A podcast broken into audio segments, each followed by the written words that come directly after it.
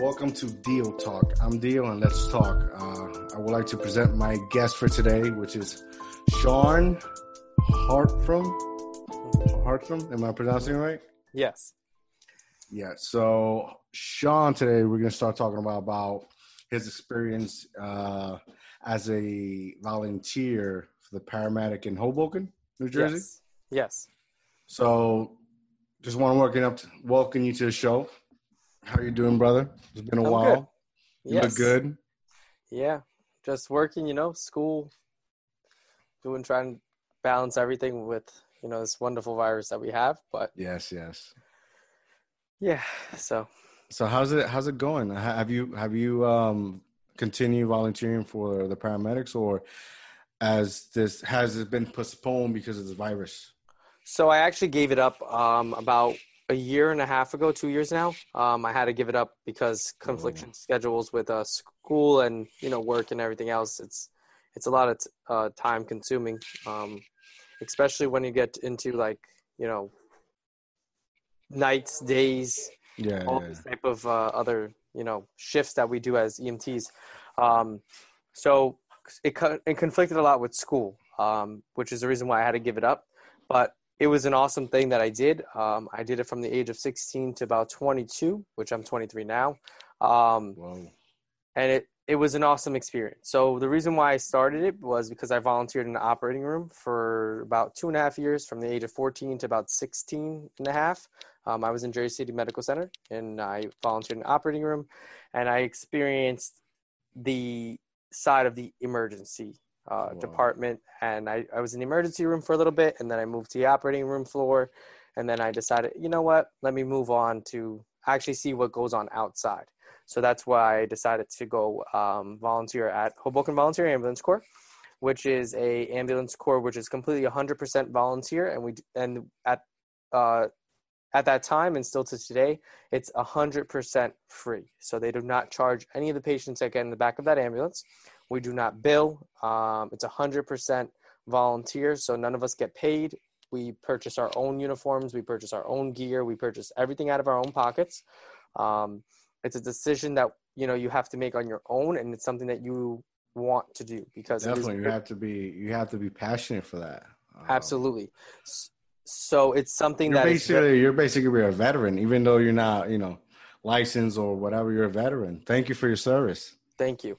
So it's very expensive. Um, it's not a cheap thing to get into. Of course, a lot of things that you do, you know, it's always an expense. But this Got is it, something that's even more of an expense because uniforms have to be changed. Uh, you can't wear the same uniforms. The state requires every six months for you to purchase new uniforms, and it's very expensive because our uniforms we get embroidered.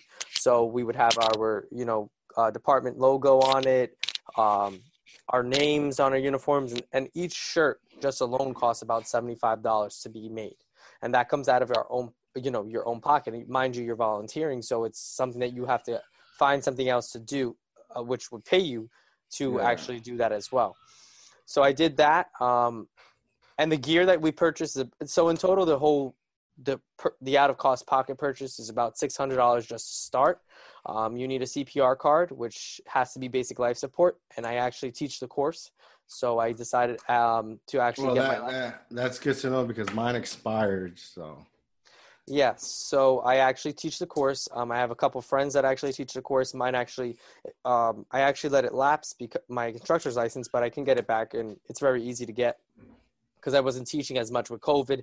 There's a lot of new uh, procedures that we have to go through teaching uh, CPR. They don't, you don't do breaths. You have to. It's a whole different curriculum now that we teach. And as of 2021, when there's a brand new curriculum that the uh, American Heart Association decided that they were going to change.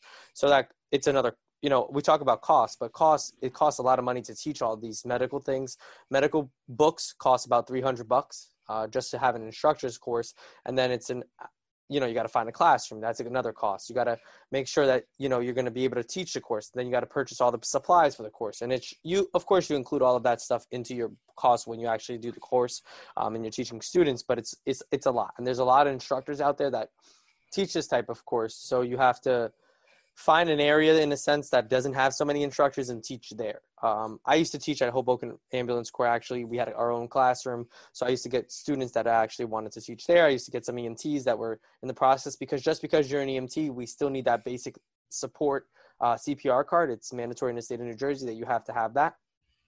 Life, Red Cross also teaches it, but they teach a different version. So some departments do accept it, some departments don't.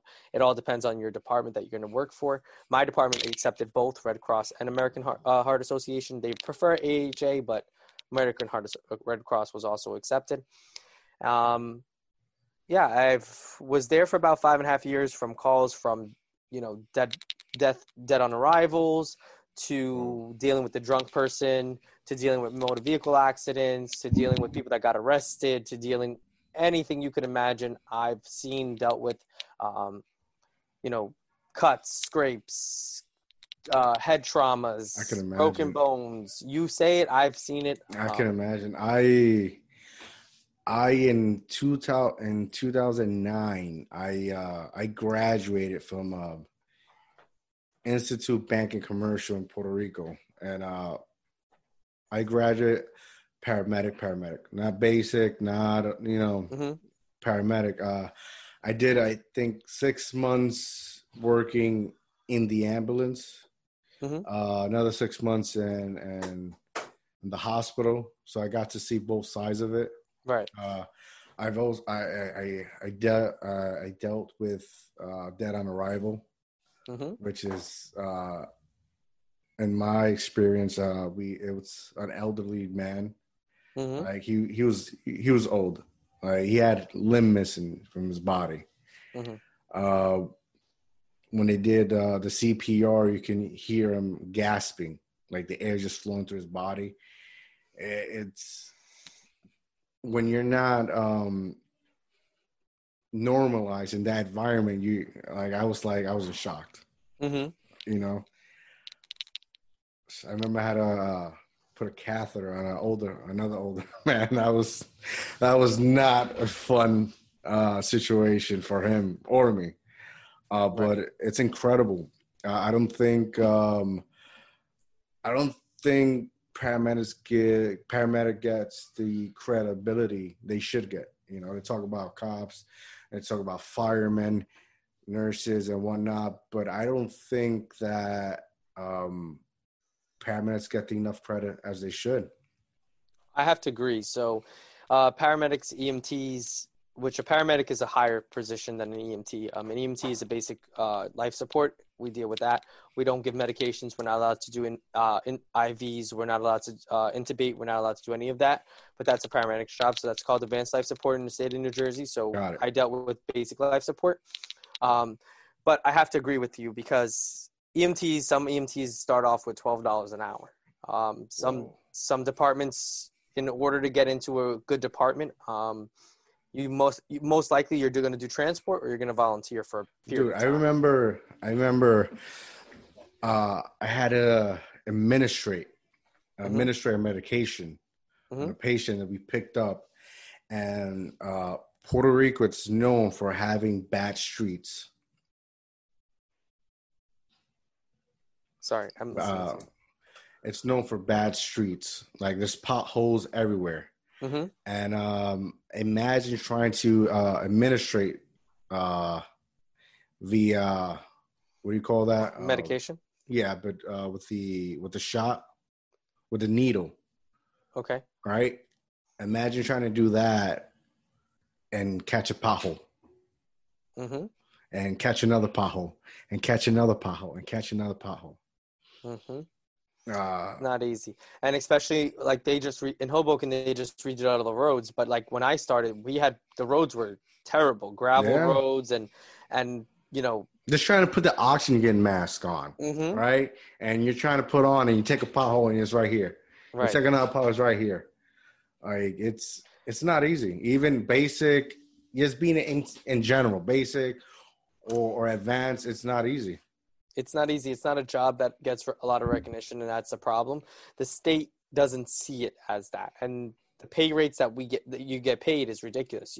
Uh, a lot of place uh, it's a requirement to go to school for six months, so you have to go to school for six months to get this license and continuously continue your education. So you have to have 64 CEUs. Well, I'm not sure if they upped it from now, but that's called continuing education uh, units. So you have to do that which some of them you have to pay for. So that's another expense if you're not getting paid as an EMT. Some most people do paid EMT and volunteer.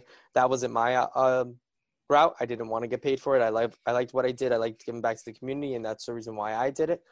But you have imagine you're getting paid thirteen dollars an hour to work for a transport company, and then you have to go through all of this. Is it worth continuing your license? Is it worth yeah, definitely. And the the certifications. Mm-hmm. I remember. Uh, I, I, still remember my uh, professor uh, he missed one day of class because he had to get a, a, certification in something that was mandatory, and it was like eight hundred dollars. Right. And yeah. he was he was a paramedic.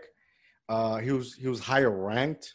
Right. And he had uh, at night because I would take the classes at night. He would teach at night.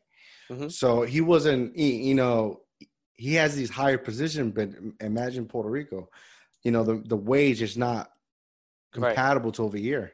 Right, and even and even like you say Puerto Rico, but even in the state of New Jersey, I mean, paramedics get paid decent money. They it's a college degree. You need at least sixty college credits. Um, you need at least an associate's degree to become a paramedic in the state of New Jersey. You also have to take a certain. I think it's three hundred and twenty hours in a hospital. You have to um, do your on-site training there. Um, Jersey City Medical Center is one of them that I do know because I do have a friend right now going through the process um, to become a paramedic in the state of New Jersey. He works for UMDNJ, which is a university uh, hospital in New York, and he works actually as an EMT there. And it's it's insane. And the I, I find that I find that crazy because when I graduated, right, maybe it's been over a decade already.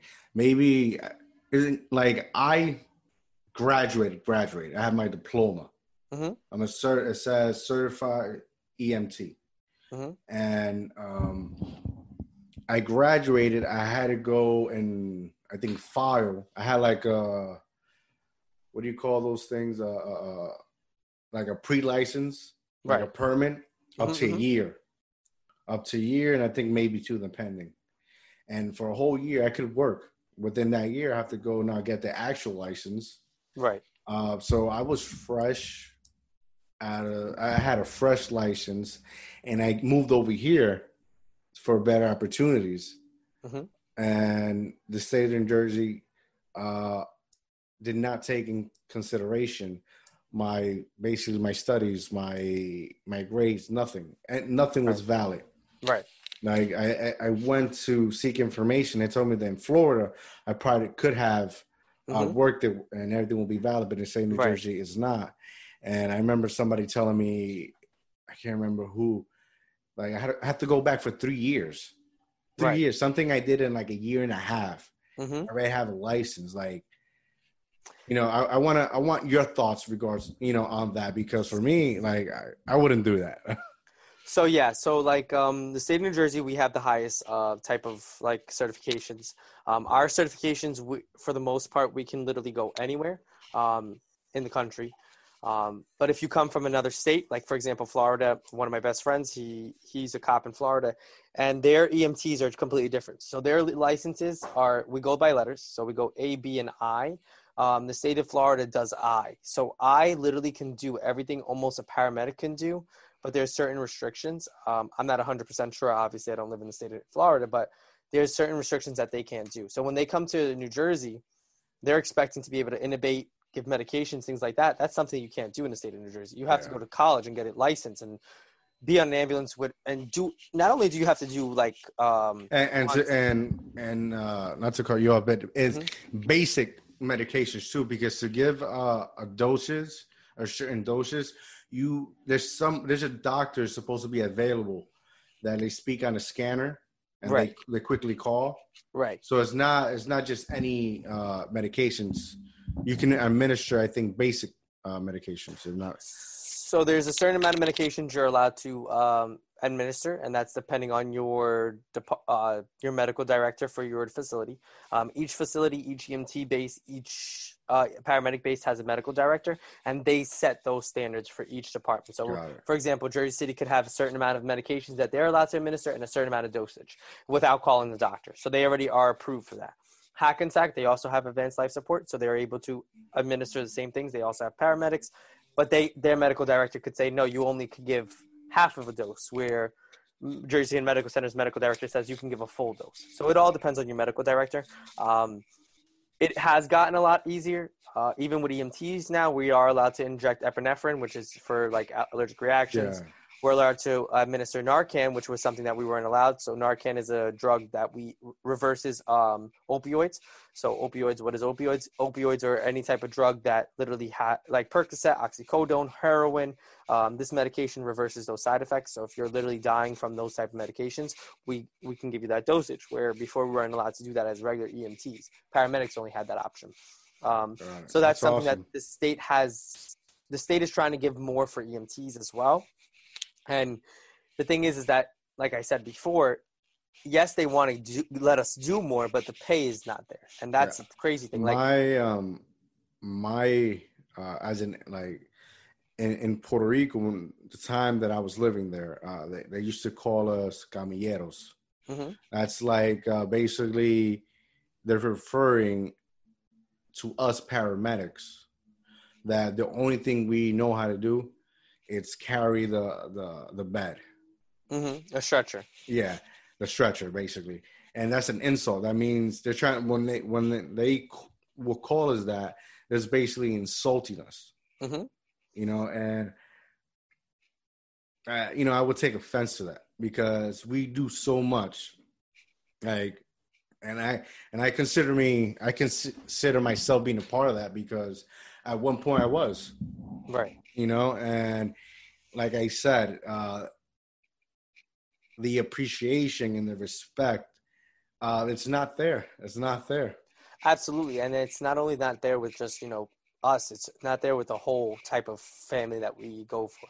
So like uh firefighters police and emts we all try to be a family. We're one big family. We try to make it that way. But yes. it's like the thing the problem is that it's not seen that way and we're not the bad guys. We're there to help and we're there to, you know, for medical reasons. And we're not always, we're not bad people. We're there to, to protect and to make sure that you, yeah. you get the medicals, uh, the, the basic life support and the advanced life support needs before you get to an emergency room, which in our area, we're lucky that we have emergency rooms that are, could be five or 10 minutes away. But in a lot of suburb areas, that emergency room could be an hour, hour and a half away. Like my friends live down in Toms River. Their closest trauma yeah, center is an yes. hour and a half away. Jersey Shore Medical Center is, it, depending on where you are, could be an hour, hour and a half away. Luckily enough for us in Hudson County, we're lucky enough to have a trauma center that's 10, 15 minutes away in Jersey City Medical Center, depending on where you are in Hudson County. And if not, if you're completely far out of Hudson County and you're really close to Hackensack, Hackensack is only a 30 minute drive, and that's a, also another trauma center. So we're lucky we have two trauma centers in the tri state area that's really close by. Yeah. However, a lot of cities don't have that option. And what yeah. is a trauma center? A trauma center is anything, yes, it's basically a higher level hospital that can deal with real emergencies. Yeah, like higher trauma. Right. Um, and also, um, I don't know now, but back then, uh, depending on what the person is calling, they would dispatch like if they were like over there in Puerto Rico, they have a lot of private companies. Mm-hmm. So uh, the private companies sometimes work with the like the state or like the city, the mm-hmm. region, right? Right. And depending on what call they would get, like if somebody uh, just fell and hurt the, hurt to the back, um, they will send the private companies just to go pick them up and take them to the hospital. Mm-hmm. You know, right. and and some of them had like basic uh, medications like Tylenol, Advil. You know, mm-hmm. uh, basic because because they're a private owned company. Mm-hmm. Um, I guess the licensing and whatnot, they don't let them have those major, you know, medications. Uh, is that something they do here or no? Yeah, so in the state of New Jersey, we're not allowed to give you a band aid. We're not allowed to give you Tylenol, Advil, any type of medication as a regular EMT. You, you, um, the only one that's allowed to give you any of those medications would be a paramedic because they do have a degree and they do study uh, paramedicine. So that's the degree that they study. Um, as an EMT, we're not allowed to give those medications um, because that's technically diagnosing somebody, and we're not allowed to make a diagno- a diagnostic. Um, where paramedics they they can diagnose a little bit, where we're not allowed to do that. But it does depend on the state. So of course, I'm talking about the state of New Jersey, but I can go back to Florida. Florida gives them a little bit more leadway as an EMT. And just because we're not getting a degree, it's a six months course that we do have to take. And when I got my license, I actually did at a college and I received 10 college credits for going to get my EMT license. So it costs about $3,000, $3,200 for that license. And that's just a license by itself. And a uh, good thing about being a uh, volunteer was my volunteer company actually pays for me paid for me to go. So I didn't have to pay that $3,200 out of my own pocket. I got a voucher from the state of New Jersey that allowed me to go get my license. So I got my license through the state and I didn't have to pay a dime for it being a volunteer. So I actually volunteered two years prior to get me getting my license. Um, but a lot of people do decide as soon as they walk in the door, get their license and become an EMT. It wasn't something that I had on my mind. At that time I was a high school student. I also worked part-time. I had a lot of things going on. My grandmother was sick. Um, so it was just not on my mind right then and there. And then I decided to go back and get it. Um, currently, I am studying. I'm still a student, like I said before. I'm still going in the medical field in a sense, but not as much. Um, I'm a forensic psychologist, so I'm going to get my degree in forensic psychology. I am a year out. I have a year left, uh, two semesters, and uh, forensic psychology is something that I have a passion for. I wanted to be a law enforcement officer, so that's where I'm going but I don't want to sit in a cop car for 25 years. So I decided I wanted to get my degree in forensic psychology.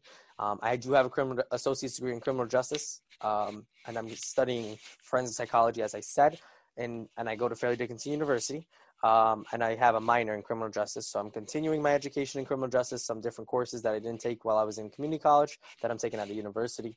Um, I've taken correction courses. I've taken child uh, adolescent psychology, behavioral psychology, experimental psychology, social psychology. Um, I've taken a lot of psychology courses, and my goal is to be a crime scene investigations detective. So, like the blood like, gruesome CSI like the, type the of stuff that you say. You're like the yeah. real life Barry Allen. Yeah, or like uh, Dexter or something like that. CSI, those type of shows. That's where I want to be, and that's that's where I like. That's awesome, um, man. Just you know and a lot of people say, "How do you deal with blood? How do you deal with guts? How do you deal with things like that?" I, I was, I've seen it uh, since I'm 16, 14 years old. I was in the operating room. I went from there to being on the street. Um, my first six weeks in, my first call for a dead body was a 23 year old man that uh, had his body decapitated by a, hit, a drunk driver.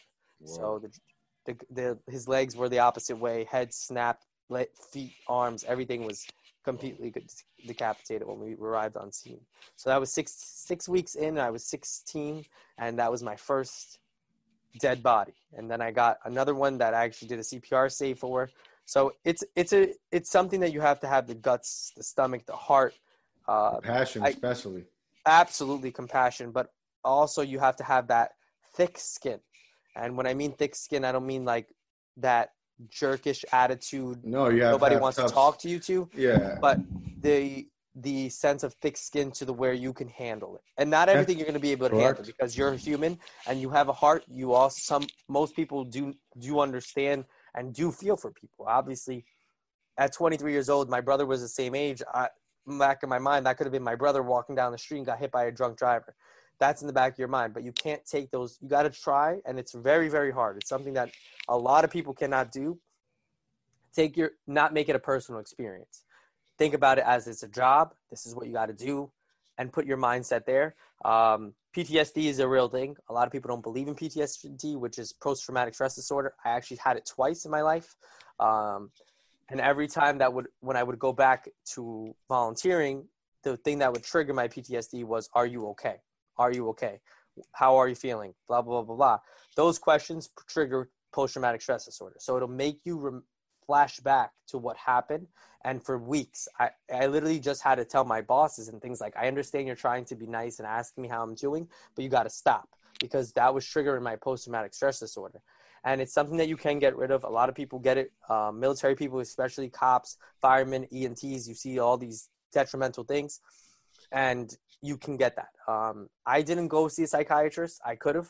Um, definitely something I would definitely probably think about the next time I, if I ever get it again, which is pos- which is possible. As I said, I'm going into the criminal justice field, but it's something that you really have to think about. Um, it's not something that's easy, not something easy to deal with. You have family, you have friends that are going to ask you, "Are you okay?" and those things trigger.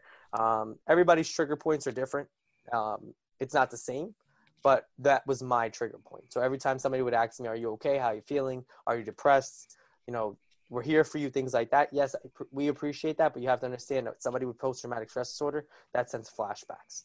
So like seeing an ambulance drive by that can send a flashback. Seeing you know little things on TV can send a flashback, and that's things that people don't realize. And you're not trying to be mean but it's just you you have to realize that those things trigger and that's where i was at that's my uh, story with post-traumatic stress disorder i did have it twice um, from another situation but most more than anything that that was my first uh, post-traumatic stress disorder and it's it's something you got to talk about even with your crew like that was the best part about it i always used to ride with the same people um, my we had a set crew, so every Friday, Saturday nights we would be together and we used to talk about calls and things like that. You got to talk. You got to let it out. You got to distress. You got to, um, if you're of age, you know, go out for that drink, go out for that beer, talk to somebody, go whatever you like to do. If it's video games, hang out with friends. Don't put your mind where you're by yourself in a setting where you can't let that frustration or let that something that's bothering you out. And um, not only that, as a you know being an EMT and doing that, but also as a, psychologist that I'm going to study. And I, I do consider myself a psychologist because I'm almost there. Um, and I do do psychology work. Um, uh, I do work with a psychologist right now, and I do therapy and I do behavioral health and things like that. But it's something that you also have to do as a mental health. Um, it's good for your mental health. It's good to express. It's good to, and it's hard. It's not easy. I mean, a lot of people don't know how to do it. It's something that we deal with as psychologists and as uh, psychiatrists we deal with on a regular basis. But for me, it's easy. I can express to you how I feel. I could talk to you. I could. For me, I have that that easygoing behavior, you know, thing. I have that demeanor. But for a lot of people, it's not for everybody. You know, to express how you feel. What's the biggest thing about divorces? I mean, I deal with family therapy as well. Um, they don't talk to each other they don't communicate communication is a big thing and it's it's not only communication between husband and wife and it's communication and everything communication between you and your partner at work or you and your you know friends and things you and your bosses communication is a big thing and de-stressing is a big thing if you're going through something talk to somebody talk to i totally friend. agree i totally agree so it's definitely something that you need to you need to you know talk about and express how you feel and what's going on. I mean, I talk to my coworkers, I talk to my family, I talk to my friends, I talk I try to talk to everybody that you could talk like I I know that I can trust and talk to because you never know. I mean, I'm not going to hold something in and God forbid get a heart attack. And what's good about um, having that team is that they can empathize on, on what you're going through because they're, interacting, they're, interacting and seeing the same thing you're you're seeing. So it helps you. It helps even more. Absolutely, you know, it's you you you uh, describing those traumas you've gone through to try to explain that to somebody else, like a teacher or just anybody mm-hmm. that is in that who who is not in that world. Right. They would understand. They would be in shock. They would they, they they would know. They wouldn't know. They wouldn't know what to say. Absolutely. And that's the thing that you have to realize too. Like, yeah, you have people in your life that want to sympathize with you and want to try to understand where you're coming from, but don't really understand what's going on. So when you have that person, like I rode with the same partner for most of my time, my, most of my career as an EMT. And me and her, uh, me and my friend, which uh, we rode together, it was either a guy or a girl, one, two of my closest friends still to, still to this day.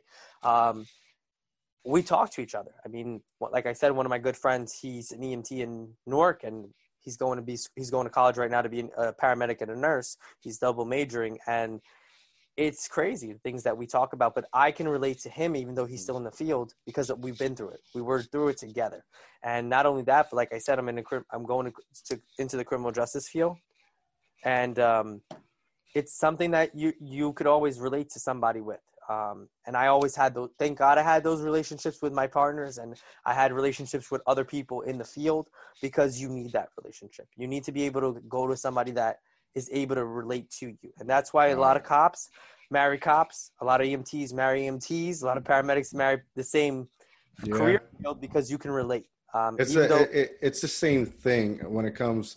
I've had I I've had a lot of conversation with um, uh, friends of mine that are are married, and Mhm. my my thing with that is that you can't if you're married you have to speak to somebody that's married.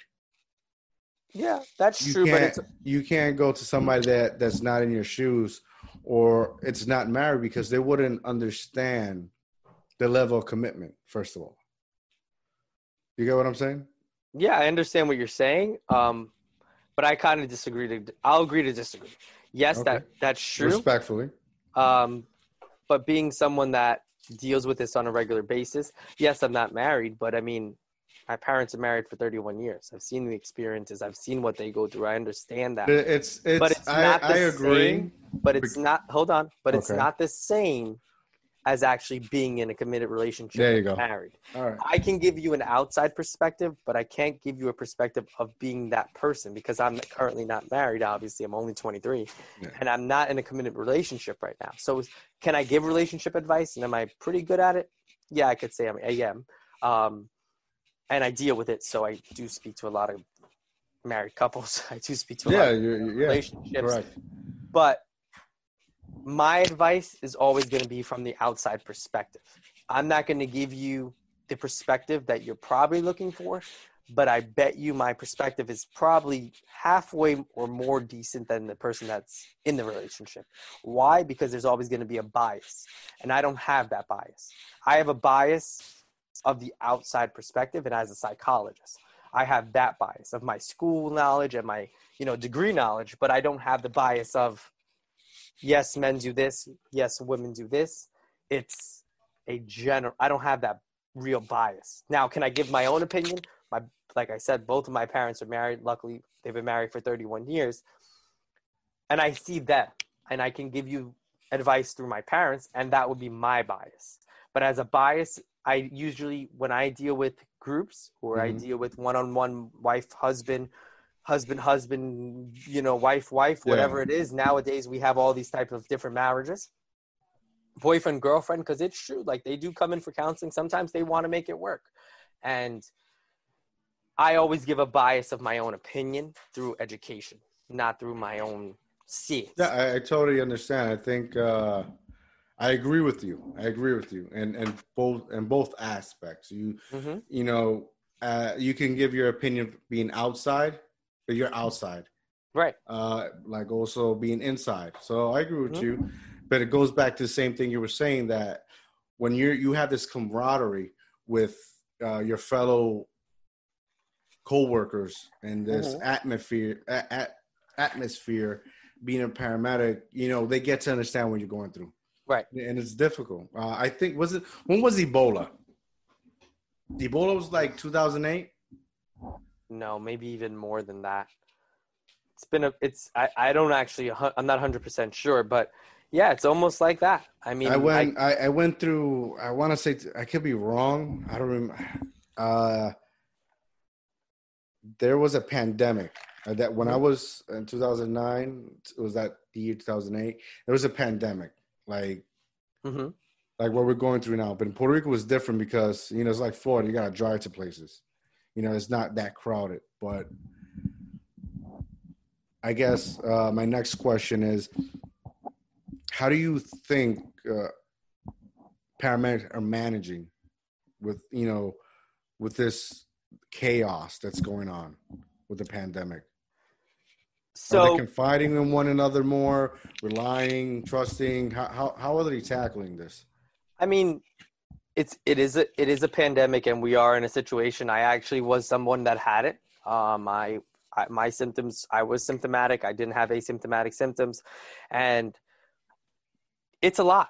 Um, uh, from a paramedic standpoint or an EMT standpoint, what they have to go through, wearing these protective masks, wearing N95s, going through, you know, sp- special clothing they have to wear, making sure that when they leave their ambulance and they go into their personal vehicles, that they more than likely bring in a change of clothes so that way you're not bringing that virus into your own personal vehicle. Um, you deal with COVID positive patients, you might not even know. Uh, it is a possibility. And, you know, it's hard. It's not an easy thing. We're going through a very terrible pandemic, which kills a lot of people. And in the beginning of this pandemic, uh, one of my friends, which I bring back to, he's a Newark EMT, and he stated like doctors were diagnosing everybody with COVID. Right, so right now di- uh, they're closing down Newark. Right. So Newark has a curfew right now is of 8, 8 p.m. If you're caught on the street after 8 p.m. and you're not an essential worker, you can you will get a fine facing up to uh, $1,500. And um, so, like he said, somebody was dying from cancer, somebody was dying from a heart attack, somebody that was dying from you know a brain injury or something like that. In the beginning of this pandemic, everybody was getting diagnosed as a COVID positive person. You could have never had COVID in your life. You could have tested COVID negative. You could have never had COVID, but that's what they were diagnosing yeah. everybody as COVID. So that's why I don't personally believe in the numbers that the state is actually saying. Yes, are the numbers high? I'm not disagreeing with that. Are they somewhat true? Yes.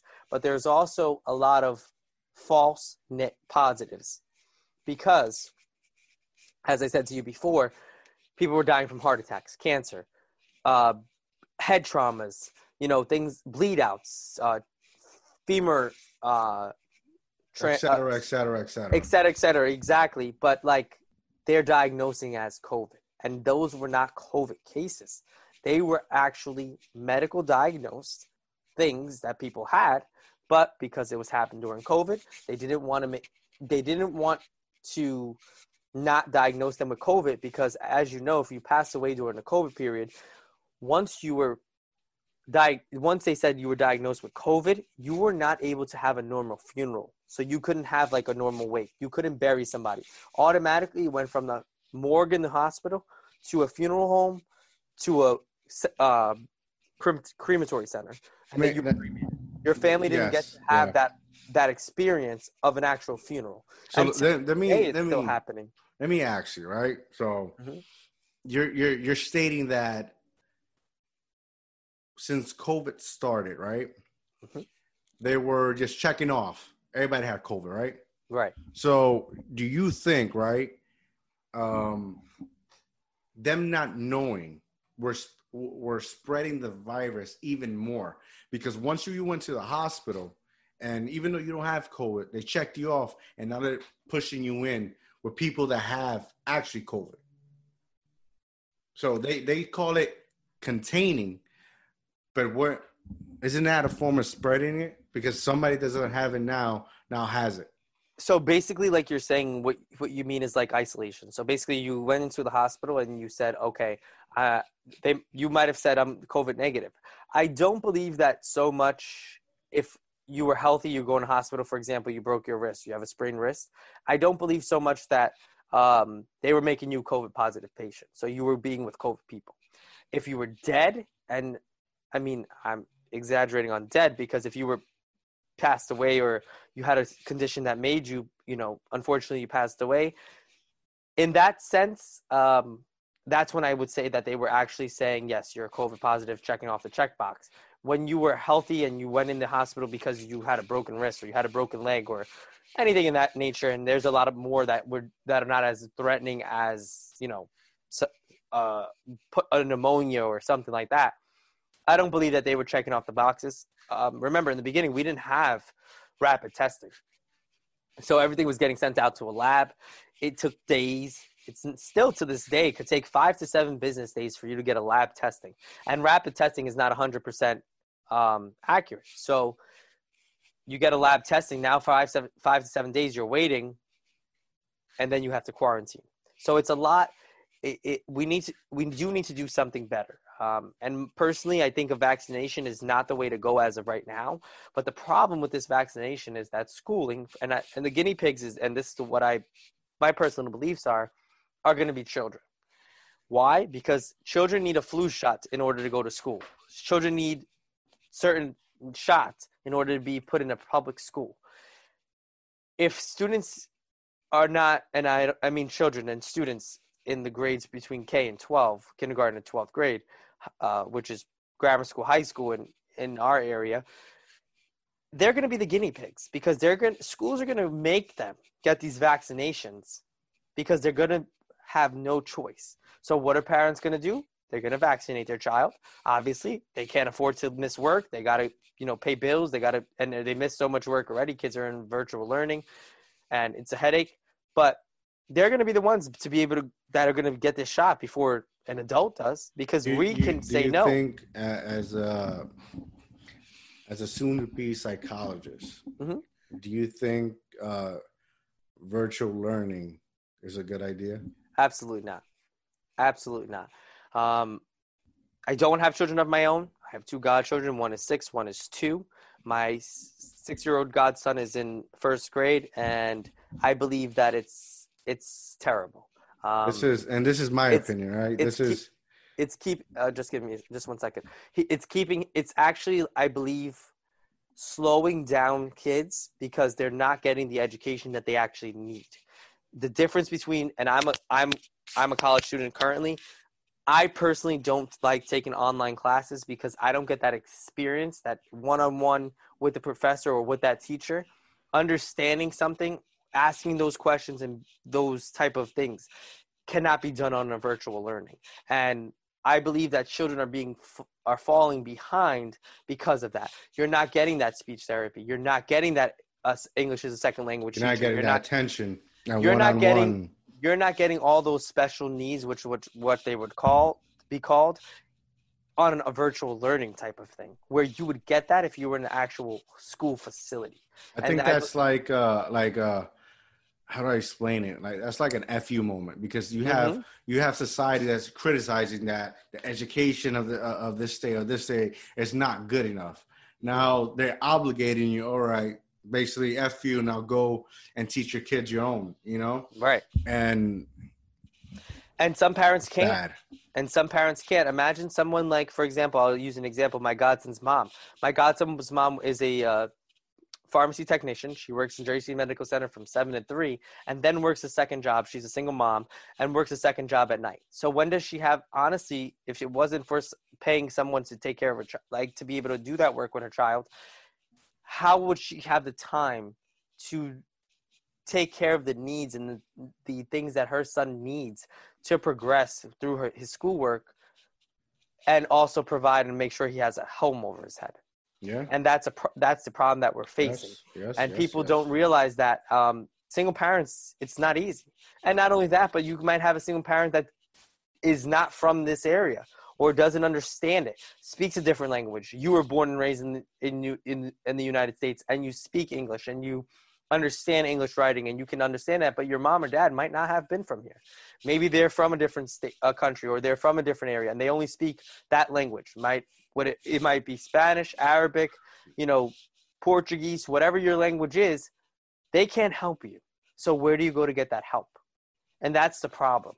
We're not giving children and young adults the tools as being virtual learning as we do as college students. We have a little bit more because they've already experimented and they already been through that. A lot of colleges you know been doing online learning for years where these schools don't have that. Technical difficulties uh, apps not working things like that. And It's- and, it's and, and right now um breaking news if you didn't know. Uh my son uh there's a possibility that he's autistic right? Mhm. so uh last week we had a virtual appointment. Mhm.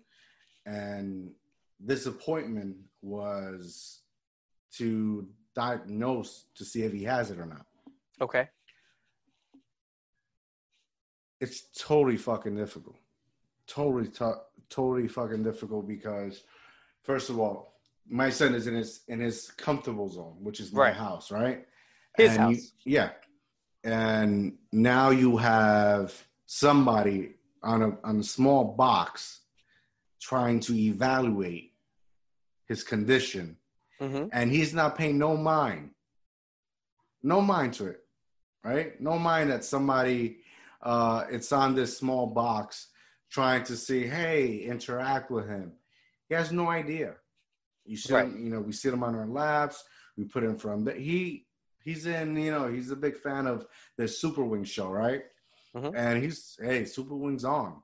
Has his toys. He's not in that, and it's it's difficult. And and someone that deals with evaluations because i also do my own evaluations in behavioral health uh, it's a little different than autism. And i also am i deal i also mentor um, a student that has autism um, and asperger's syndrome. Um, i am a mentor for what, do, what do you do in that right? So i'm asking this i'm presenting you my situation. Right. Um, but in general like you in your profession you're you're you're going through you see how do you how do you handle that? Being being that person trying to evaluate. So on the flip side so that's why i that's what i was getting yeah. to. So like um, the reason why i'm bringing up my situation is i mentor someone right? So i mentor someone that's a freshman. He's in college. It's a brand new environment. Now someone that has autism they're used to a schedule. They're used to doing the same things every single day. They're used to somebody helping them. They're used to somebody being there where when you get to college, bye bye, all that's gone. It's not you're not going to have that person there. You're not going to have that person telling you you got to do this, you got to do that. It doesn't happen. So what do I do? So how did I how do I go about evaluations, right?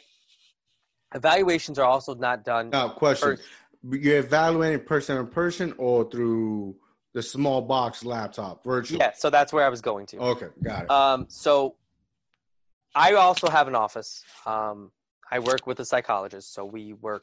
In, we have our own offices, um, and I work in a behavioral health center. Right, um, that's where I'm internshipping right now because I do need internship for college. Um, and so, like you said, it's not like you're one on one in my office, mm-hmm. and I also deal with children, so I also can you know relate to what you're talking about.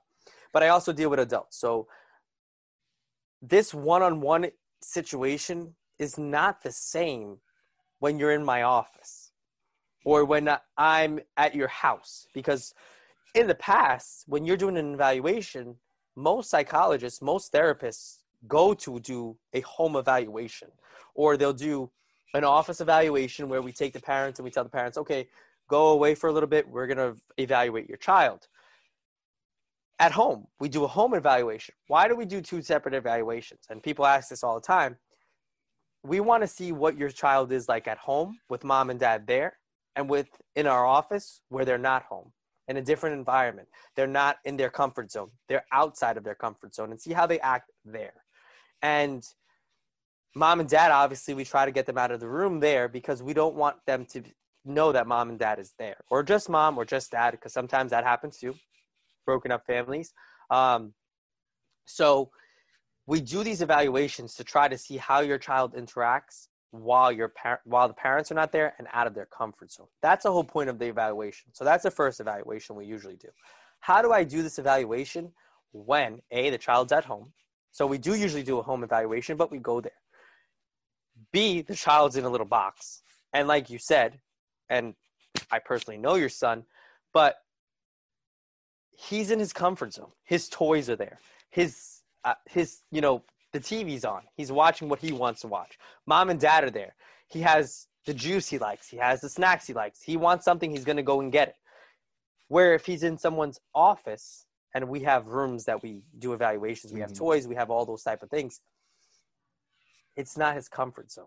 He's not going to go grab that bag of chips off that that table. He's not going to go grab that juice cup off the table. He's going to realize that, hey, this is not my environment. This is not my comfort zone. I can't just go grab whatever I want. Oh yeah, you can grab the toys. Of course, they're there for you to play with, and that's why we're trying to see how you evaluate to evaluate what you were there.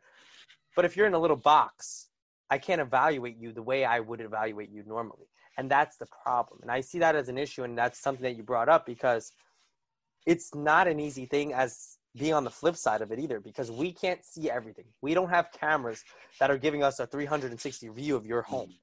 We only have a little box camera, a little Skype camera, a little laptop camera, whatever you want to say, a little webcam that can and see bad internet, area. bad internet and bad Wi-Fi. Yeah, and that's that's another thing. Like the Wi-Fi messes up, the, the, the camera freezes. Now I just my my evaluation is all screwed up because I couldn't see for five or ten minutes. So now what do I do? That's five or ten minutes that I lost, and that's five or ten minutes that I could have evaluated your child or an adult or whoever I'm evaluating that I lost. And that sucks. We lost. But not only that, but this time on your evaluation that I could have evaluated something or maybe saw something that I didn't see for the last half hour I evaluated. And that's an issue. And, you know, unfortunately, there's a lot of people on Wi Fi right now. A lot of companies, you know, have tons of people on Wi Fi, and that's yeah. normal. But like, it's more than ever because we have all this virtual learning going on. Mm-hmm. But people like in the medical field, we're doing virtual calling. Doctors are doing it. I I see specialists myself. Uh, I have a couple medical conditions that I'm going through, and it's a virtual appointment. I don't want to go to through a virtual appointment. I can't get that relationship with my doctor. Excuse me, with through a camera. Yeah. You don't know who I am. All you see is a video chat, and a video chat is not going to tell you who I am. That doesn't give you really my personality. That doesn't give you all the things about me. So imagine a kid, a three or four year old, five year old kid, or even a two year old going through this process and doesn't understand obviously what he's going through or what she's going through but they also have to do it on a virtual setting it's terrible and personally um, right now my office we have stopped evaluations so we're not doing evaluations due to the fact that we can't do an actual in-office visit um, because of covid unfortunately but we've stopped it because all of us got together um, with all the doctors, all of us students that are in there, all of the interns and everybody, we said, you know, we can't do proper evaluations. And are you, are you also uh, do you do you are you having online classes or you actually are going to university? Yes, yeah, so I'm also an online student. Uh, my classes are fully online, absolutely no in class uh, courses. So I actually sit behind a computer and do actually Zoom calls uh, with. Uh, I had a class this semester once a week on Tuesdays from 6 to 8:30 and I actually sat in front of a computer. Now imagine as a 23-year-old college student adult. I'm an adult. Mm. I can't sit in my own house behind a computer for two and a half hours. I'm getting up, I'm going to the bathroom, I'm going to the refrigerator, I'm going to get a snack, I'm going to eat dinner. I'm You're doing, not focused. I, I have the TV, the bed's right there. And I can't sit for two and a half hours. And it's a two and a half hour course, right? Imagine these kids that are trying to sit there for six, seven hours. How do they feel? How can they do it? Because I personally can't. A exactly. Child. I personally can't, and I'm an adult. And you know your bed is there. Oh, I'm a little sleepy. I'll go lay in the bed. Oh, you, I'll you get see back like to it. Uh, parents that post on social media. I've seen a mm-hmm. couple mm-hmm. that their their kid uh, straight out just falls asleep right on top of the laptop. Absolutely, absolutely. It's a po- it's not easy. Absolutely not easy at all. But that's the thing that I'm talking about. Like this virtual thing is good, but it's bad. And like another thing too, when we do go back to a normal society where schools are able to open and we're able to, you know, we're going past this COVID thing, there's not going to be lo- no longer snow days when you and I went to school or, mm-hmm, you know, mm-hmm. our past generations went to school. It's going to be, you have that laptop, we're going to do a virtual school learning today. You're mm-hmm. not getting that school day off. And that's, that's, that's, that's what kids lived for. Like, you know, it's snowing outside. Where oh, maybe we'll get a snow day. Oh, maybe we'll get to go in school late. We'll get to sleep in. Or maybe we'll be able to go to play in the snow today. You know, things like that. Kids are not going to be able to do that because now technology has grown so much that we can do everything from home. I think. I think this that. is gonna. I think, my opinion, right? I think uh, this education shit. If you if you're not a if you don't have the right resources or you're not a wealthy family, right? Mm-hmm um, and you can you can pay somebody. Like right now, I'm I'm thinking about investing on somebody uh, to come in and and homeschool my son. Right. Okay. Because I feel I feel there's nowhere to take him, and my son is so young that virtual learning is not going to do anything. Right. You know, and I think education wise, and this time these these young kids and uh, teenagers that need education the most is going to hurt them for in the future. Absolutely, I agree. if you. if if they do not do their due diligence and be proactive.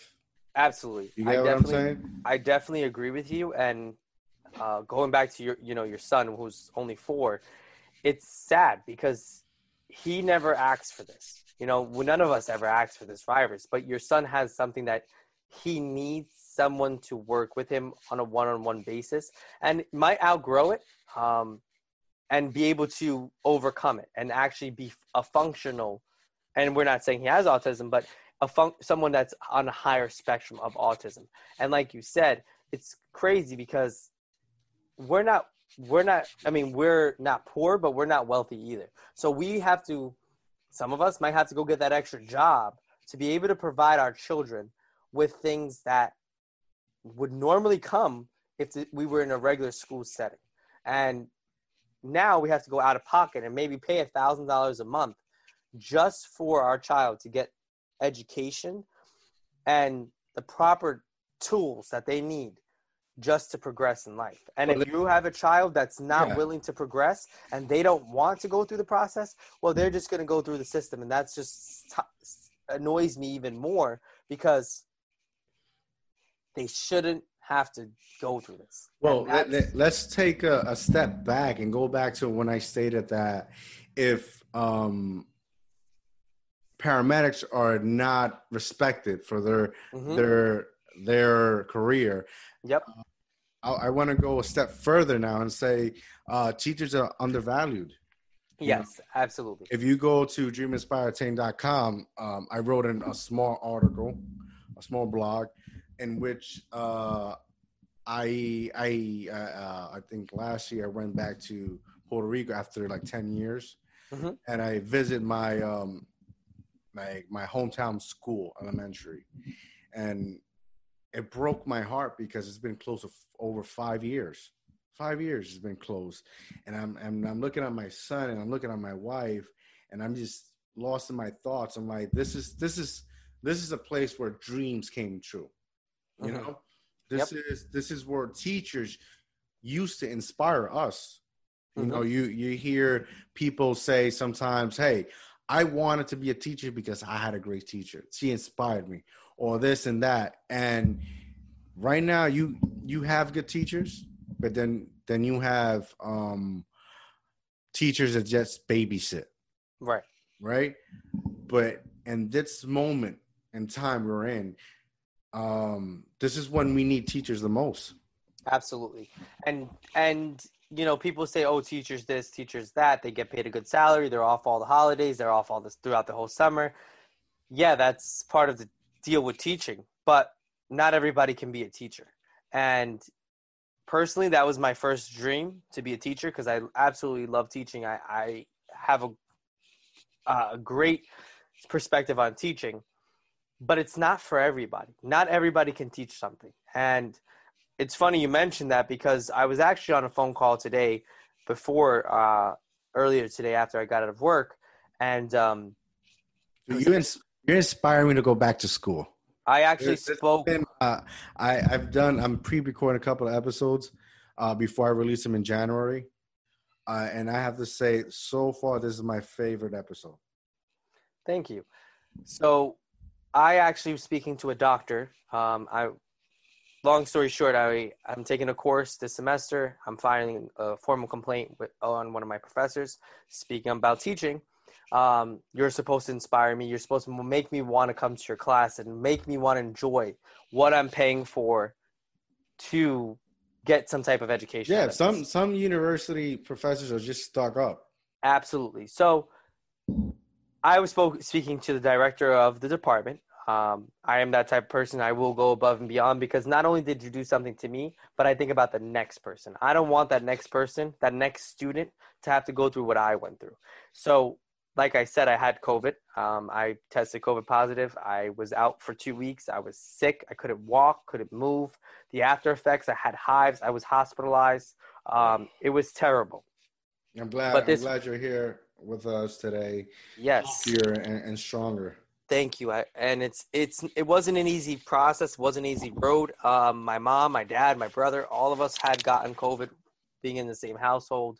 Uh, one tested positive, then the one, next one, then the next one, the next one, and it's it was the compassion that this man had was terrible. He didn't care. It was just like okay, whatever, you know, like trying to reach him and things like that and that's not something that you want as an educator.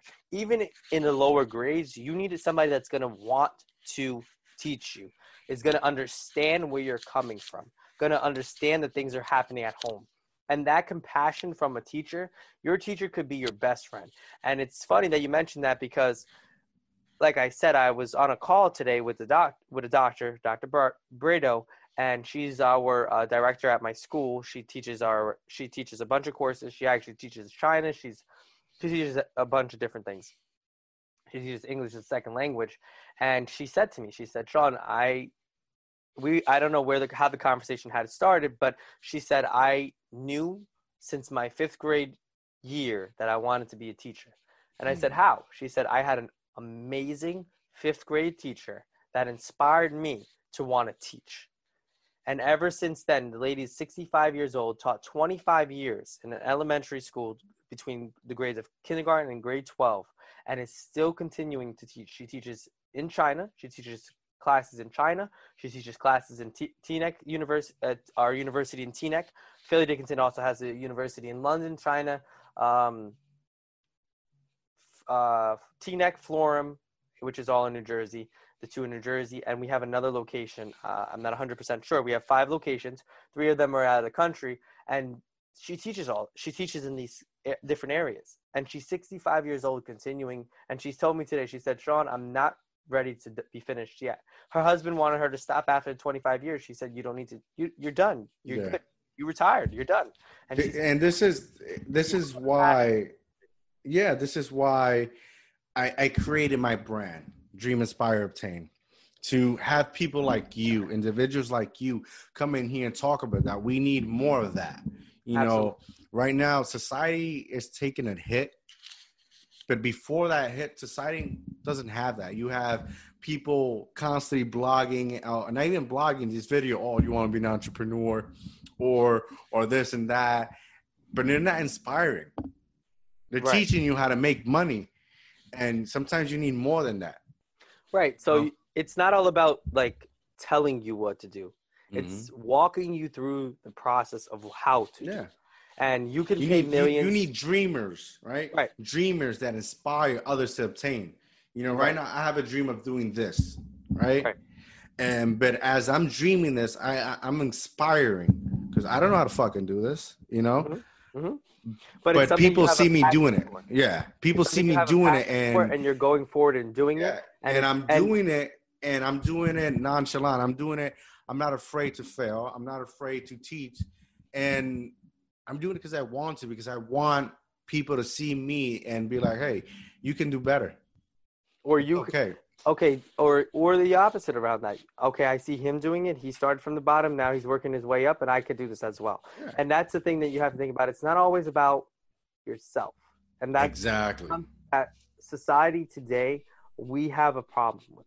We always think about ourselves and we're selfless and we don't care about others, but you have to care about others. How do you uh, how do others learn from other people? And I'll never forget I actually went to a seminar, weekend seminar with Sean Callagy, which is a great person. He tells you how to build businesses and all this stuff. And the biggest thing he said was don't be don't think about yourself all the time. Think about others. Think about how you can do things for others and also help yourself.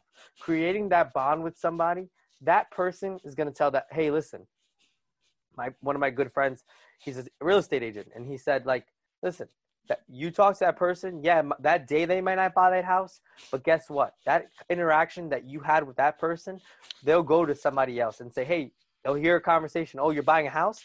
Well, guess what? Steven, he's a real estate agent, and he's he was an awesome person. I had a great conversation with him, good demeanor. All It's not, too. There's know, too much negativity. and that's the problem that we have. You know, like the, the the teacher you're saying right now, Mhm. sixty what sixty five, and she Mhm. doesn't want to stop because she loves Yep. teaching. She loves Yep.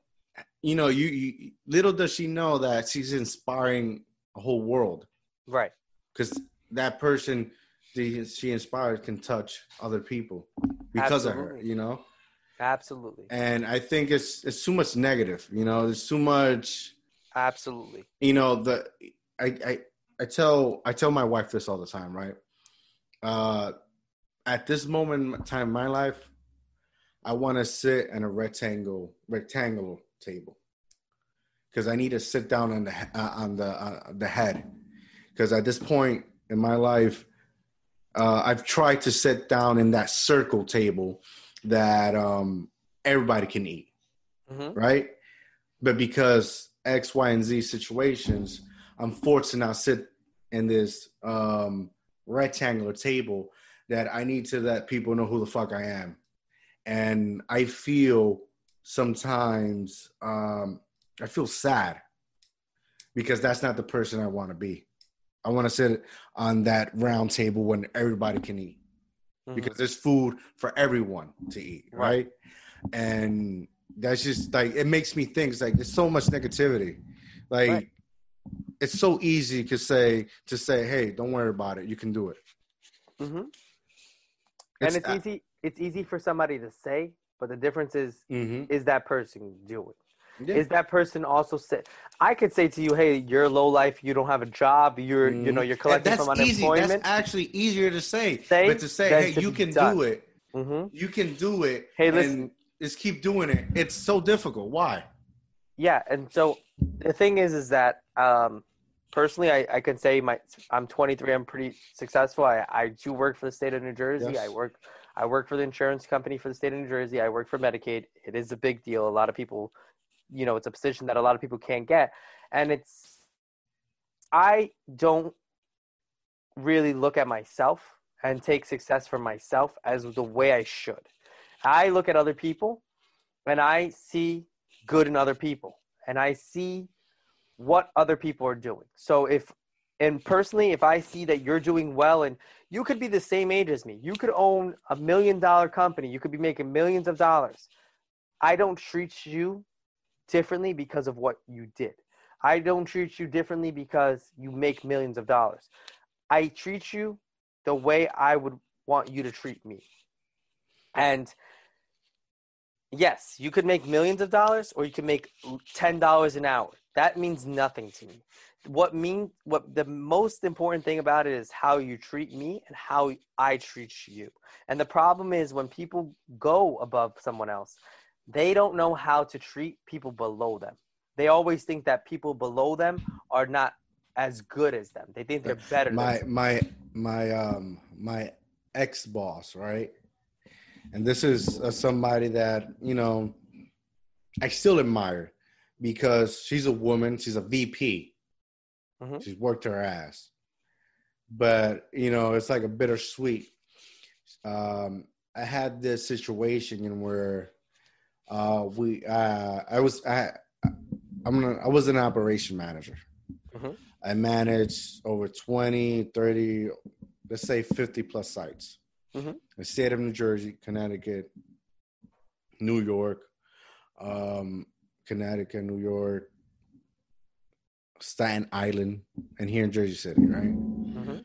So there was uh, an account where basically um, the manager of the account basically t- told me to my face that um, he didn't want the guy there because he didn't like the way he looked. And when he said, and when he when he told me that, and I questioned, "What do you mean?" And he repeatedly he looked me dead in the eyes and said, "I don't like the way he looks." Do you see what I'm doing? Mm-hmm. And a lot of these corporate 500 people are looking Mhm. for those that special person. They don't want that person that doesn't look the way that they want them to look to Mhm. be in that in that corporate office. Even as a security officer, I worked security. I had my store license. Was an operations manager for a security company as well. Um, and I've I've been through that that as well because you could have the best security worker. That person could work their asses off and be the best person for that position, but because they don't fit that Mhm. corporate 500 world, that It wasn't even a five five hundred. It Yeah, was, but just it was think a about fucking it. factory. but think about it that way. They're looking for those corporate 500 people to come into that Mhm. facility and see that corporate 500 person. And that's the problem. And to tell we you, all think with a corporate 500 Yeah. mindset set that we don't think about how that person actually is and that person could be could maybe all right he needed a little ironing in his clothes or sending to the dry cleaner, pressing his pants. Little things like that matter. I and trust me, I know that because I Mm. work every day I go to work, I have to be dressed. I'm in a dress shirt, dress shoes, and dress pants. I don't have to dress like that. I could wear jeans and a polo shirt. Mm. Why do I do that? Why do I dress every day? Not for the compliments that I get, because Mhm. the compliments that I do get, a lot of people say, "Hey, Sean, you dress nice," or whatever. The thing about it is looking different than the next person. That other person that dresses in those jeans and sneakers every day versus the person that dresses every day to work in his dress shoes and his button-up shirt and his dress pants, his clothes are ironed. He ha- he has that want to do better attitude is going to get that next position before the other person. I'm at my job for 90 days and has had four promotions in the last 90 days. Something that a lot of other people have not done and are Mm. jealous of, but understand the demeanor. I'm on time every day to work. I'm there before I'm supposed to be at work. I do what I have to do. I'm dressed well, and and an appearance makes a whole difference because your boss is gonna realize that you're there and you want to be there Yeah. if you're dressed in bummy sweatpants, a t-shirt, and sneakers every day going to work, well, your boss is gonna say you don't really care about your this job. Well, all right, promotion's coming around. I ain't giving it to him. But you got the person that has his nice jeans on or and dress shoes, well, and and casual. and you the situation I had, it, it was a basically a cleaning person, hmm and he didn't. He basically told me he didn't want him there because his skin color. So I, and that I happens. and I and I, uh, I you know, I, I I did what you did. I put a complaint in Mhm. because in, in my level at the moment I can. Uh, so I I set up a meeting. A couple of weeks I think passed by. I set up a meeting with my boss, the VP, because uh, in the times we're in, uh, things as those need to be addressed, right? Absolutely. Mhm. So, uh, mind you, I set up a meeting. She gets there 30 minutes late. Hmm. and I try to address the situation to see what's, you know, how to deal with this moving forward, Right. right? Because it's a racial situation that's happening. Mhm. Um, her response was, uh, You're arrogant, and I wipe my ass with your position. I make more money than you. Right. And then when it comes to the client, you need to shut up and mind your business. And this is a VP of a company. So I took a deep breath. I smiled. Uh, I said, Thank you for your time. And I left. And this goes back to um, what what you know what's representing now. Uh, there's too much negativity. and and that just goes to show if your vice president is talking to a man, another manager like that hmm it goes to show her actual true colors and how that corporation is actually ran and Yeah. how that company's ran because if a vice president talks to a manager like that how are they talking to the low guy on the totem pole that is basically the person that actually does the job And, and, this is a this is a cleaning company, right? right When I when I when it comes to cleaning companies, I tell people all the time, you give them respect. You give it's respect. not an easy job It's not, absolutely not an easy job and a lot of people demoralize them. Absolutely. And my my godson's mom actually does works for she's a pharmacy technician and at nighttime she cleans banks. She works in Staten Island as a at Bank of America cleaning their banks. And like she says, it's not an easy job. You got to clean the bathrooms. There's women that leave nasty types of things when they have their menstrual cycles, things like that. That's gross. And these people, if it weren't for them, how we wouldn't have the cleanliness that we need or we want to see in the bathroom. If the Mhm. bathroom's disgusting, personally, I'm not going to that bathroom. If Yeah. I have to wait the 30 minutes to go home, that's what I'm going to do. I'm going to wait because I personally will not go into a bathroom is that's disgusting. and that and that moment is what made me start this because uh, I need a platform for people like you to be presented. hmm You, you get what I'm saying? There's a voice out there that's not being heard, and it's the voice that we need. Right. You know, we need to be a we need to be a a, a, a little bit more uplifting. If you can't learn something, it's difficult for you to learn something. It's to say, hey, just take your time, but you'll get there. And not only that, have the support. I think that's the biggest problem that we lack. I think that's an issue we currently lack a lot is that we can't support one another. We're always trying to surpass another person versus actually supporting that person and understand. For example, you don't understand something. Okay, no problem. Let me let me try to explain it another way. And I'm the type of person personally. We could be doing the same exact job, and I could know more information than you. But if you get the promotion instead of I do, uh, that instead of me, I understand that, and I I'm happy for you. And I I'm not the type of person to say, oh no, well, go after yourself. I know more information than you do now. but we And live in a world that it's all it's, it's all about that. It's all about politics. Mhm. You know, it's it's not what you know, it's who you know. Exactly. And, And that's a big problem in law enforcement. Going back to what we were talking about before, And now we're talking about jobs like our regular jobs. But in my where I want to be, Mhm. it's really hard now. Um, it's not about, you know, you could score 95 on the test, you could score 99 on the test, and it's not about what you score on that civil service test. It's about who you know, and as I like to say, who you know and who you blow. Because if you know someone that's a if you know if you know someone in the political field like you just said no problem you could score an 85 on the test and i bet you you're going to get on that police field or that police department but the person that scored a 99 that doesn't know nobody and literally just wants to you know could start a career they get screwed over because they don't know that person or it's good- very political like people out there. There's good people out there, you know, and they get it the worst because they're good. Yes, absolutely. And that's why I personally like that's my goal uh, to be a crime scene investigator. But I also always have a backup plan, and that's what you always have to have. You can't go go oriented hundred percent. You need to realize that that might fail, and failure is not something to be sad about or No. mad about.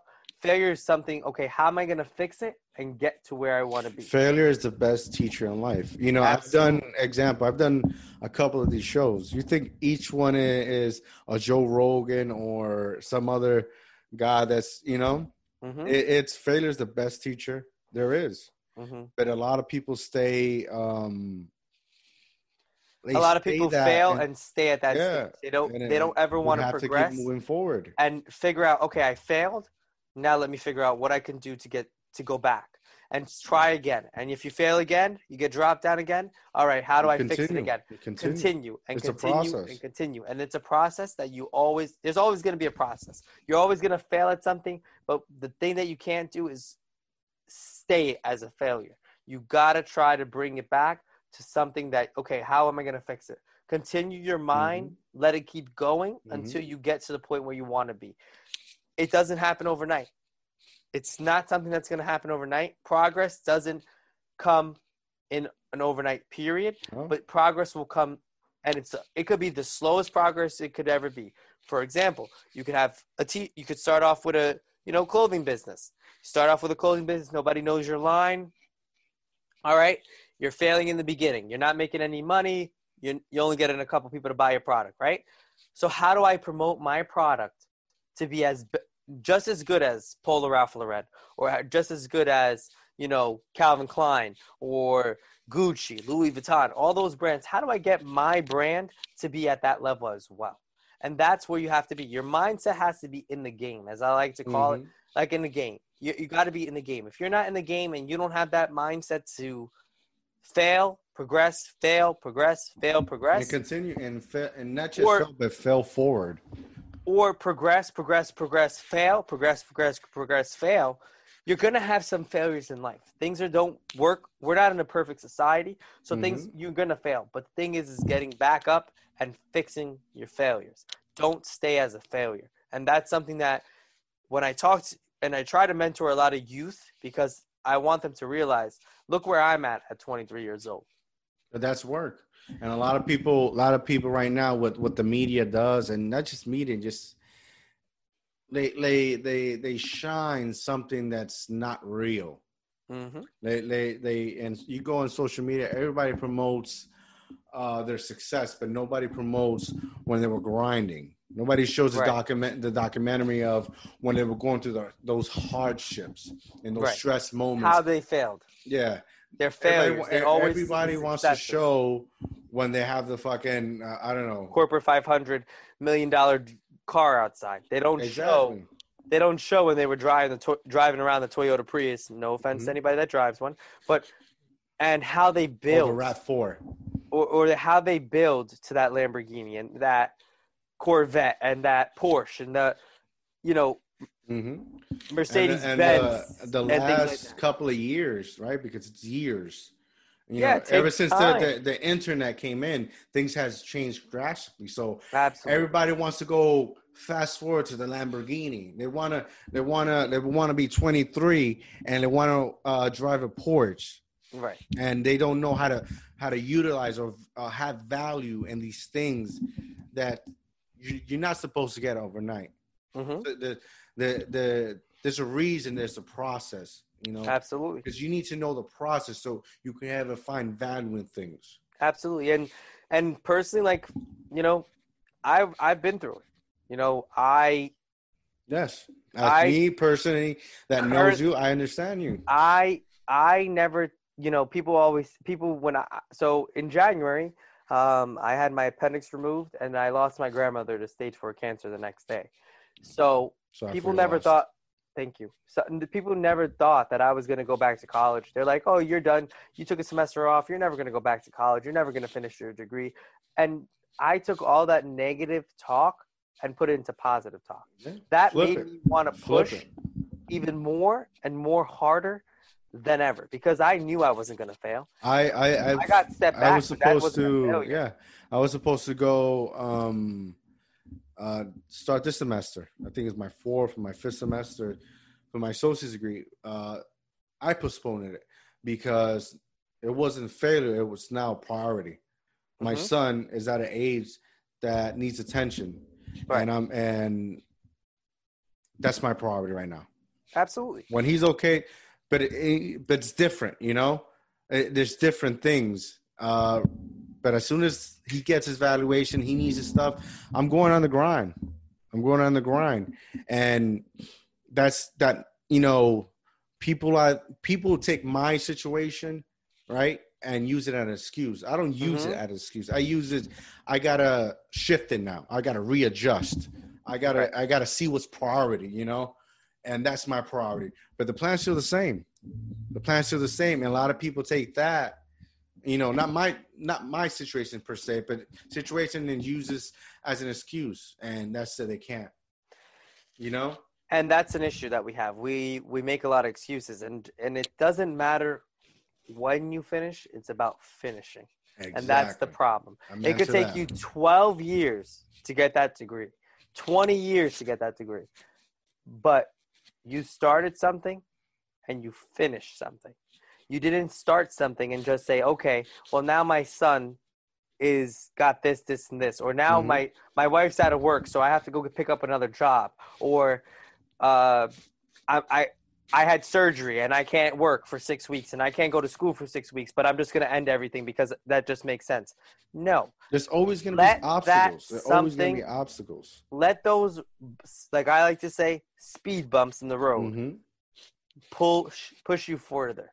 You're gonna go through speed bumps. Things are gonna happen. Look, in the last year, I went through having a surgery, having my lost my grandmother, catching COVID, and everything, and I'm still progressing. I'm still going to college. I'm still getting my degree. Had COVID for two weeks. And throughout this semester, last semester I actually had to withdraw because I couldn't, with the surgery and everything, I couldn't do everything at once. But I'm still progressing to where I want to be. I'm not going to let those major speed bumps, like I always like to say, or that bump in the road, let me fall back. So where, or let me or fail. define who you are Exactly. So that's that. I think that's the major key uh, for a lot of people not able to progress. Is one failure defines them who they are, and defines the rest of their life. And you know, we made mistakes. The person I am now is not the person who I was yesterday. You know, and right.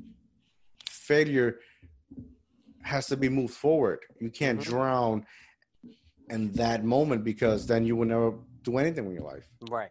And I and think take take the negative, excuse me, negativity mm-hmm. that people give you and make it positive. Yeah. And I and make that negativity that's why you have you yeah. push further, and that's make why you that have... negativity make something for yourself.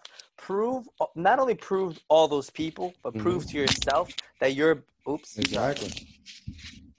Prove to yourself that, and show all those other people that talked all that negative stuff about you that you're better than mm-hmm. what they what they said or what they're do what they did to you or exactly. how they treated you exactly. because that's gonna hurt them more than that's going to hurt them more than what they actually said. That that you could wipe off your shoulder, but you doing something more that they thought you weren't going to do, and they're not able to do because they want to talk all that negative bullcrap about you. Mm-hmm. Do you gonna... think? Do you think that because we have so much negative, um, just put it just in general, right? Mm-hmm. Uh, and not enough of um, positive energy, um, role models. That's that's why we have so many uh, suicide cases. Yeah, um, I, I personally do believe that su- that we have a lot of suicide cases because we don't have those people can't, don't confide in other people and they don't feel comfortable with talking to others and that goes back to my communication thing before that i mentioned because it takes a lot to commit suicide it's not something that is not that you do overnight it's not something that decide that you decide you're just going to do. It takes it's an actual thought out process. And these people that commit suicide most of the time are very very smart individuals. The mm-hmm. way they plan out their suicides and the way they plan out how they're going to do it and all of this stuff it's not regular Smo Joe going to go through all this trouble to commit suicide. But, and I don't mean to make it seem like it's not something real because it is mm-hmm. real. Suicidal attempts are real. Suicidal, actual suicidals are very real. Um, and we joke around. People joke around and say, "Oh, I'm going to commit suicide." Yeah, I actually try and do it, and actually saying something and actually doing it is two different things. And that's something that I could say. People joke around and say, "Oh, I'm going to commit suicide," or "Oh, I'm going to cut my wrist," or "Oh, I'm going to do this." Actually, do it, and see how much or how much see how much balls you actually have mm-hmm. to actually do it because those people that actually do it they're not doing it because they wanted to do it they're doing it because a bullies they're gay not and their family reasons, doesn't x y and z reasons exactly reasons and reasons that they're they basically they have they feel like they have no one else most of the time when you when it's a suicide and they do live, they tried to make the attempt because they they felt they were alone. They didn't have those that person they could go and talk to and say, "I'm feeling down," or "I'm feeling this," or "I'm feeling that." They didn't have that person, and that's why I always say, "There's always got you always try to have that one person in your life. Maybe it's a loved one or a friend or anybody that you could just always express how you feel and always know that they're going to be there." Me growing up, uh, I grew up in a in a uh, uh difficult environment, right? I didn't mm-hmm. have everything you stated that we should have. Mm-hmm. I had a mom. I didn't have a dad. Uh, I grew up with my grandparents, in which they're already they're already elder. It's different, right? You know, uh, I was uh, the streets uh, really raised me, right? Mm-hmm. And I had all those emotions that you just stated, and not once um, maybe it was just pride, right? Try. I, I never had that once moment of suicidal thought, right? I I I had a lot of bullies.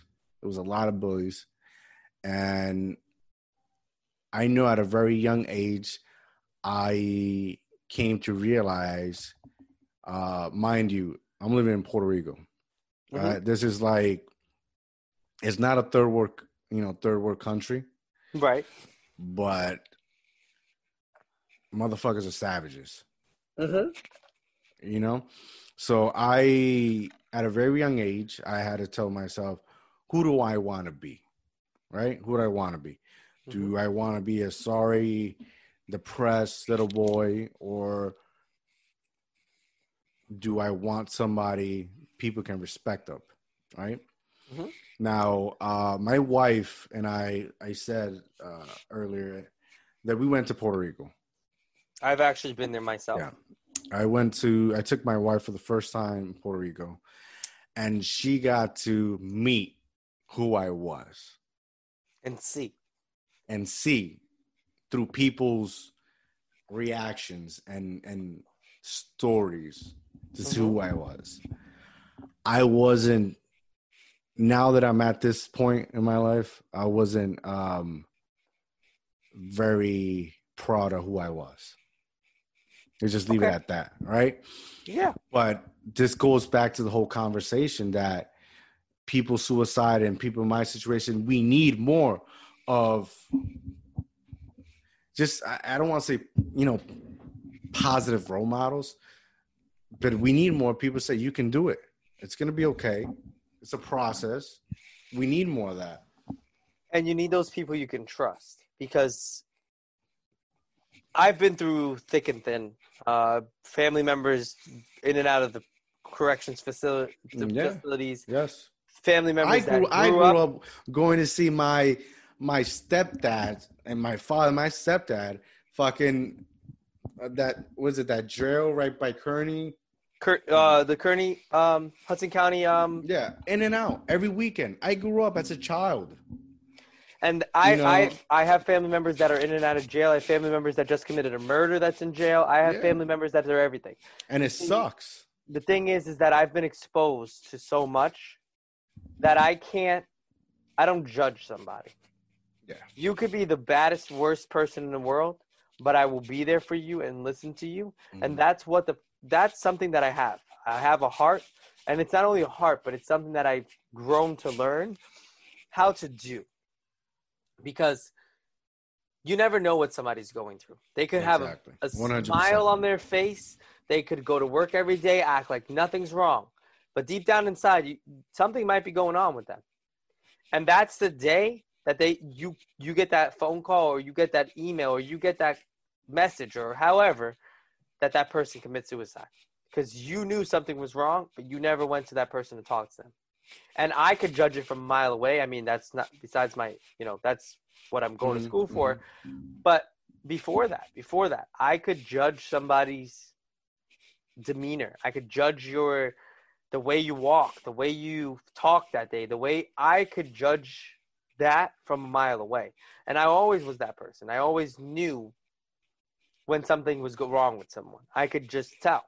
And I I'm a social butterfly, like I like to say, and I can talk to literally anyone. Yeah, yeah. And yeah. that's- yeah. that's- that's one thing I admire you the most. Ever since we we met back way back, uh, I am not a social. You know, maybe because uh, the environment I grew up in, or I was in so many years that is difficult. You know, Mhm. And I think that has to do a lot with cultural background. Mhm. Um, I have cousins that are also, you know, of this Hispanic heritage, and they're not the same as well Mhm. like- as myself. Um, I think that it's a, and I'm when I mean Hispanic, I mean all types of, you know, Spa- Spaniard, you know, all the different types, Puerto Rican, Dominican, all of them yeah, yeah, yeah. general general Hispanics in a, in a general section, um, they parents teach them to have this tough build and not to talk to anybody and don't show expression and things like that.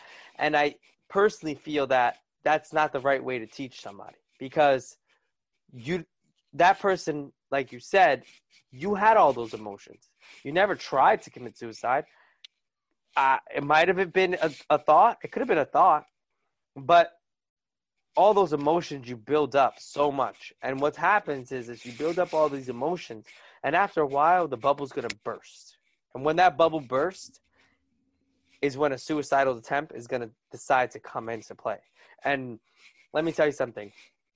I've seen suicidal attempts. I've seen completed suicidals, and there's things that I just am like, wow, you know. And I'm happy when it's just a suicidal attempt, and I actually get to talk to the person, and I actually get to work with them and mentor them, and you know, go through that process. And I, I absolutely love it. Um, I love being a mentor to younger people. I love being a mentor per, in general, um, not only to people my age, but even a, older. You know, people that conversation. You know, just that conversation. It might be over a Starbucks coffee or Dunkin' Donuts coffee or lunch or dinner, whatever, a drink at the bar. It's just that you letting off that emotion and that steam and understanding and, and understanding that somebody's there for you to talk to because that could mean so much to someone thinking that they're alone and they have nobody nobody cares for them and nobody wants to be around them and nobody this and nobody that there's always going to be that one person that will be there for you and that will want to talk to you and will want to understand what you're going through and you might not confide in that person but mm-hmm. you get to know them build a relationship be able to talk to them things like that and it's it's easier said than done um, for a lot of people. For myself, I I think that I'm more easy for somebody to come to me, but for me to yeah then for then for me to go to someone else, um, and I don't want to say it's so much pride, but being in the psychology field and things like that, I guess it does have to do with pride because I don't want another I don't want to have to go to another psychologist. And hmm. that's nothing wrong with that. Don't get me wrong. A lot of psychologists go to see another psychologist because you're dealing with all these problems listening to everybody else. Yeah. But you need to express yours too to someone else. Um, and it's like I said, it's easier said than done, but definitely something that, you know, I'm not ashamed of. Uh, talking to somebody, going to talk to somebody, going to talk, seek medical uh, help, things like that. You know, a lot of things have happened. Um, traumatic episodes. Like I said, I've had PTSD. I've been through, you know, family members that been incarcerated. You, a lot of shit what you're basically saying is that and I've people, been exposed to so much. What you're basically saying is that, is that people shouldn't be afraid and take that step in helping mm-hmm. themselves, absolutely, especially for themselves. Absolutely, uh, and I totally agree with that. I think uh, there's a, in certain communities, uh, not even this is let's just speak the truth in general whether you're poor, middle class, rich, there's always somebody or, or a certain group that try to almost degrade you because you helped yourself. Absolutely, and that was the that was my next uh, point. That uh, after you uh, said you know what you were said, is that we worry so much about what others people think and than, than actually what we need to do. We're worried about getting the help because somebody's going to say, "Oh, you're going to see a shrink," or "Oh, you're you're crazy," or "Oh, this." It's not about being crazy. It's not about going to see the shrink. It's not about that. It's the you people need to realize that it's about I want to help myself. I'm in a stage in my life that I know is unhealthy for myself, and I know that I need help, and I'm a bigger person because I'm willing to go get that help. Yeah. And I'm a bigger person because I understand I know that something's wrong with me and I'm not myself. Yes. And un, and that I value in somebody so much being able to come out and say, "Hey, listen, I need help." And I something's wrong, something's bothering me, things like that because that shows that okay, you know something's wrong and you want to get the help that you need. And I will never ever think to say to somebody, "Oh, well, you're an idiot. You don't know what you're talking about." Or oh well going to see going to get help is is yeah you you don't you shouldn't go it's get totally help. It, it's, it's totally ignorant it's just ignorant on their part because exactly especially listen uh i want to say this right in this in this stage of covid that we're in uh-huh. um like if you go on tv right you see all these people men especially right not groomed looking like shit, like straight up shit, like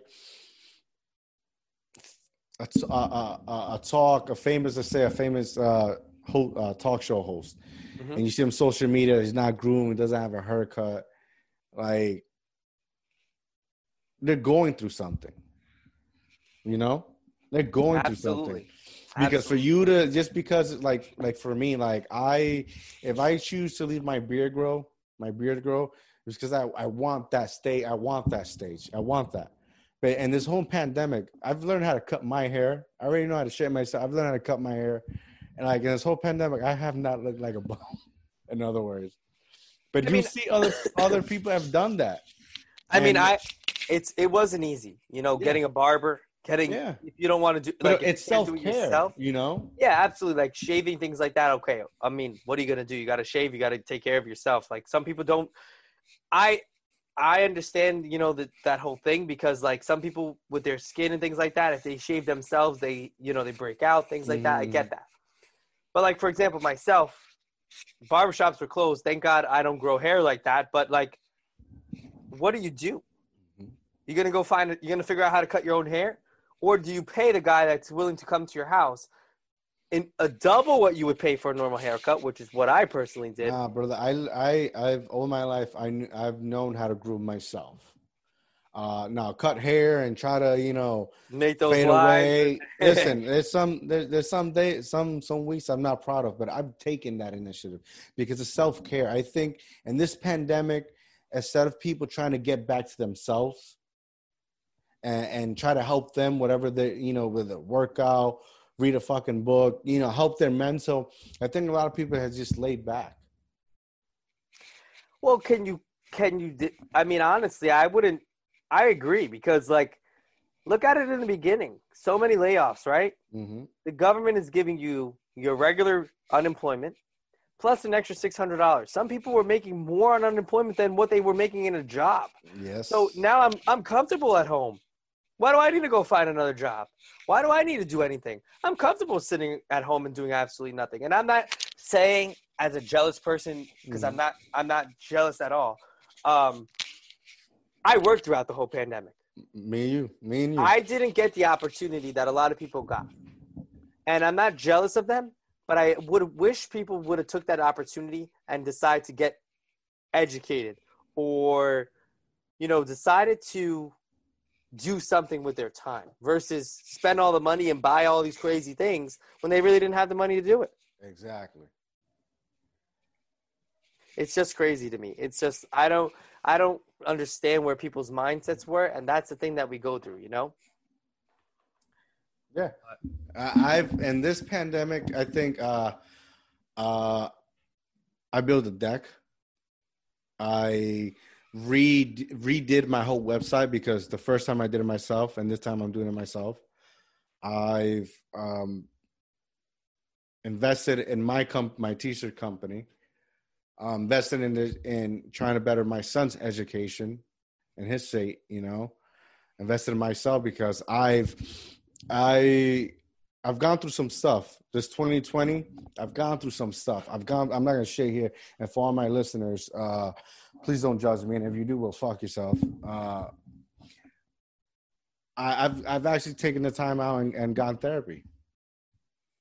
You know, uh, so in this pandemic, why pe- other people have sat down and tr- you know gotten overweight, I've taken this liberty and invested in myself and everything in, in my personal, my work, and my business.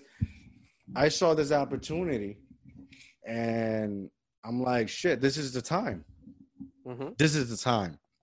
So that when 2021 hit, if you know, hopefully we're we're not in this pandemic stage, and we're we're going to and, and finding some norm. I'm prepared.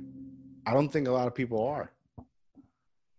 Uh, there's a lot of people that are working right now, and you can literally tell in their face that they don't want to be there. I mean, we all have those days that we don't want to Yeah, but now it's permanent. Now it's yeah, permanent. it's permanent. Why? Because those people that that have that on their mind were those people that were like, "Oh fuck, I was out of work for a year, collecting great unemployment." And Yeah. look at it, and then you got those people like my parent, like my mom. My mom is out of work; she works in the entertainment business. My brother, he works for Elton John, which is and travels with him. They're out of work, but they don't know when they're going back. yeah But what do you And do? With, listen, and what is one my thing, brother- One thing, one thing that people uh, forget to realize and understand is that time. You know, if if we come out like I guess that's my that's me, right? I can't I can't I, I can't obligate. Not everybody's gonna be like me, right? Absolutely. Right. Time for me, it's not money. It's not fucking valuable. It's time. You get what I'm saying? And I, I try to take the use of my time properly. We're not always going to be in a pandemic. We're not always going to, you know, be go through what we're going through. So time is the answer, and I I need to use it as maximum as I can. And this time with this pandemic, which is the government's helping us and all this shit we're going through, I need to better myself. So that when it's time to fucking break loose, I'm able to sit here and inspire like you have inspired me. I'm able to uh, able when I, when I'm told again that uh, my position means shit to them and they wipe my ass what their ass with it. I know how to hold my composure and not let my emotions. Mm-hmm. And you know when I'm taking a T-shirt order and they they're trying to um, say, oh yeah, I could get it and and this other place for cheaper. I'm able to say, hey, that's fine, but the the quality is not going to be the same. And if it was the same, if it if, if, if it was good quality, you wouldn't be here right now. Mm-hmm. So please, with all due respect, you know, you know, take your business elsewhere. You know, I'm able to just not worry about my son because my son has put in the work and I've I have myself have invested the work for my son to be okay. So what are what are you taking? What skill have you learned? What book have you read? What what what have you done that have taken time and gave it value? What have you done? Because if you if you're fucking sitting on your on your chair or on your couch or on your bed watching fucking I don't know uh, what's what's hot right now um what's hot right now on TV. I don't fucking because I don't watch TV. I watch all day Super Wings on reading something, trying to educate myself in something. You get what I'm saying? I mean, I, I get yeah, I get where you, I get your point too, absolutely, because you had all this time on your hands, now you decided to do something with it, right? And look at it some look at it in somebody else's perspective too. Look at my brother. I mean, I I see my older brother as a role model because my older brother, yes, he's laid off. Mm-hmm. He had an awesome job, full time benefits, full every, awesome, awesome job, right? Where he he works, he's a stagehand, he does lighting and production, and boom, COVID hit, laid off, right? No health insurance, no nothing. My brother works, gets an unemployment check. Not only does he get an unemployment check, right? But my brother also went out and just is on now working doing DoorDash and Grubhub because my brother is is that type of person. My brother the, always goes, wants to better himself. Yeah, here go, here goes to my point, right? Everybody's it's enjoying that fucking that that unemployment, right? Like you stated mm-hmm. before, they're they're making they're making more that they will make in their job. Mm-hmm. My answer, my question to them, and I hope no one takes offense to this because I've asked it myself, right? For how long? For how long? For how long are you going to enjoy that free money or that money that's owed to you? How long, you know, before it runs out? So I decided and I inspire everyone, you know, and I, and if, if I can't inspire me, then try to take my advice and, and, and do not take my, my, my way of being, which is dishing out tough love to people. Um, I went out and tried to invest and, and trying to build a business, which I don't know if tomorrow's gonna fucking work. You get what I'm saying? Because everybody's doing fucking t-shirt. I invested in my wife's real estate, you know? I invested in this equipment to to have this platform for them, you know, for them. So they can be here and present like so that, you know what? When the government says fuck you and takes my unemployment or my benefits or whatever, I still have something to support my family. Right. You know, I'm not I'm not thinking about what I'm gonna enjoy now. I'm thinking about what I enjoy in 10 years, the right. fruits of my labor you know right. i'm i'm building a platform to say hey if your if your job right because me and you know each other mm-hmm. and the relationship we have you know off cameras it's like a brother right right so i can say hey, this is not much, but I have something if you need a couple dollars in your pocket. Mhm. My table, when it comes to you, right, and it comes to my wife, comes to my kid, we sit in a round table. Right. You know, so that's what I did. I'm not You- better than anybody, Right. but this is this is what I'm saying. I'm trying to use. I'm trying to capitalize my my time because establishes. Because if I have to go back to work, at least I know I'm working, making money, or making something useful while I'm at work. You know, and have something that I don't have to worry about. Mhm. And when I'm doing this, I'm saying to people, you can do it. It's hard, it's not easy.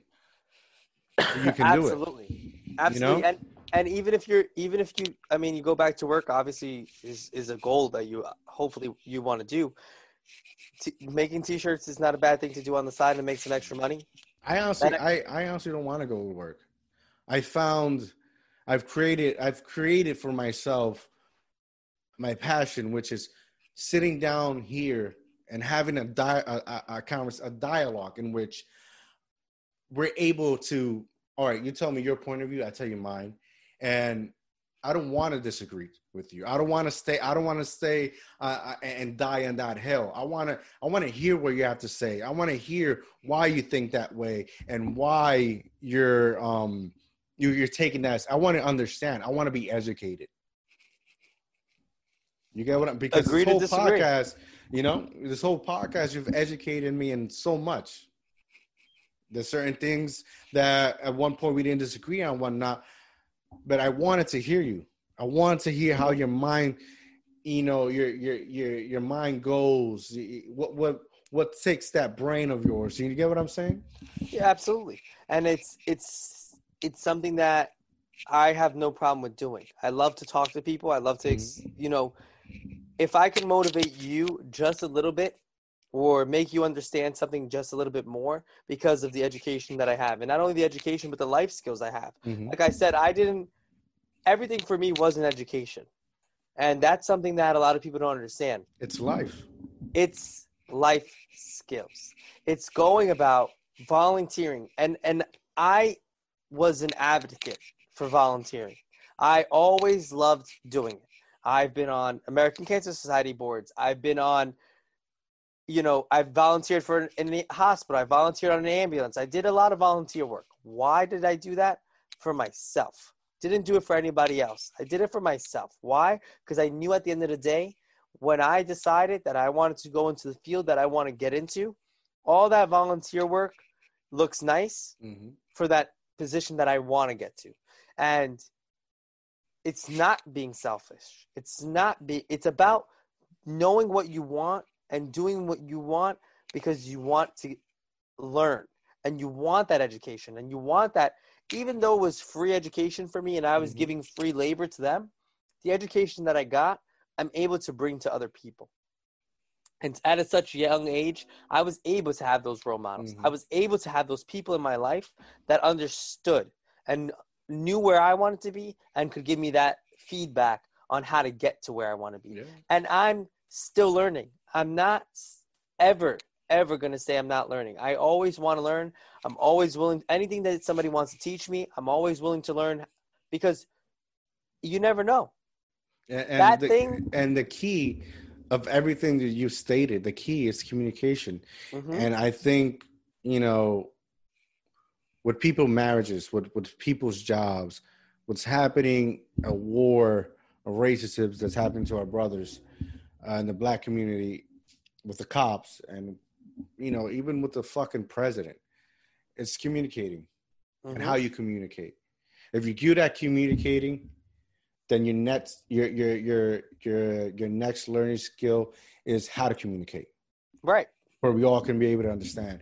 And Absolutely. I think, like I said, COVID hasn't just hit me with the fucking pandemic. You know, COVID has hit me in a in a an om- a almost intellectual um, way that I need. There's certain things that I need to do.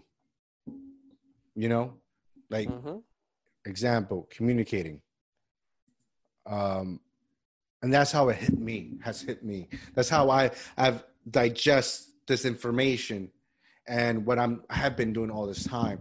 And that's what I think in my opinion, because I could be wrong, you know. You know, to whom is which, right? And I know that communicating is the key for to have a better society, a better community, a better interaction, a brotherhood, brotherhood, a brother, a better father, a better husband, a better friend, a better sibling, a better cop, a better president. Is mm-hmm. able to, to find that decency and respect to communicate one another. And from the issues we began to now, uh, everything we have discussed and key to everything has been communication. You know, you been you were you were where you're at at 23 and be able to have all this knowledge on on crime and sociology and all that stuff. You had to do it communicating. Absolutely. Right? And mm-hmm. I think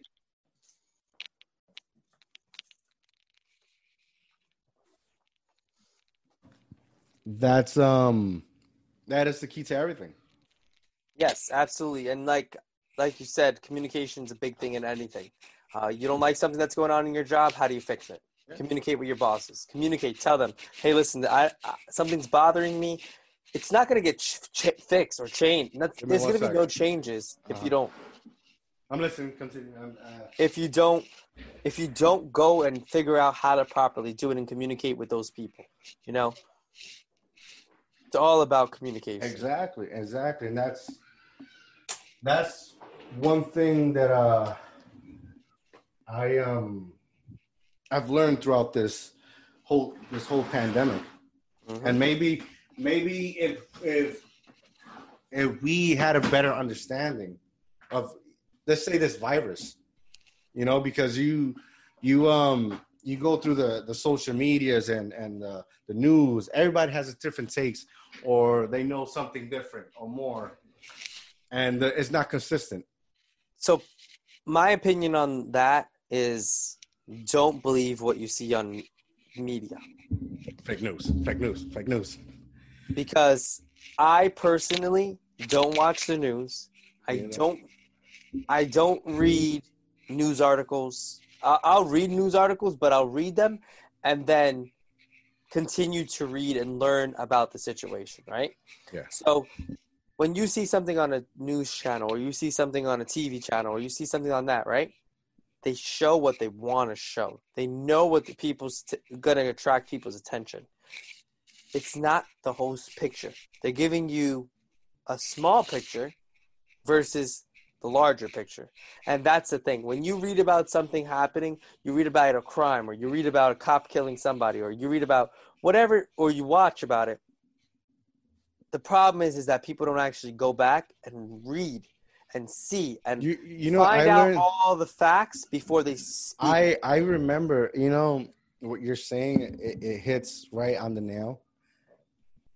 When um I don't know if you remember what what happened in in uh in Paris. Right? And I could be wrong for this, right? I'm not saying so, so, so please don't crucify me. Uh, remember what happened with Paris, the bombings and whatnot? Mm-hmm. Um,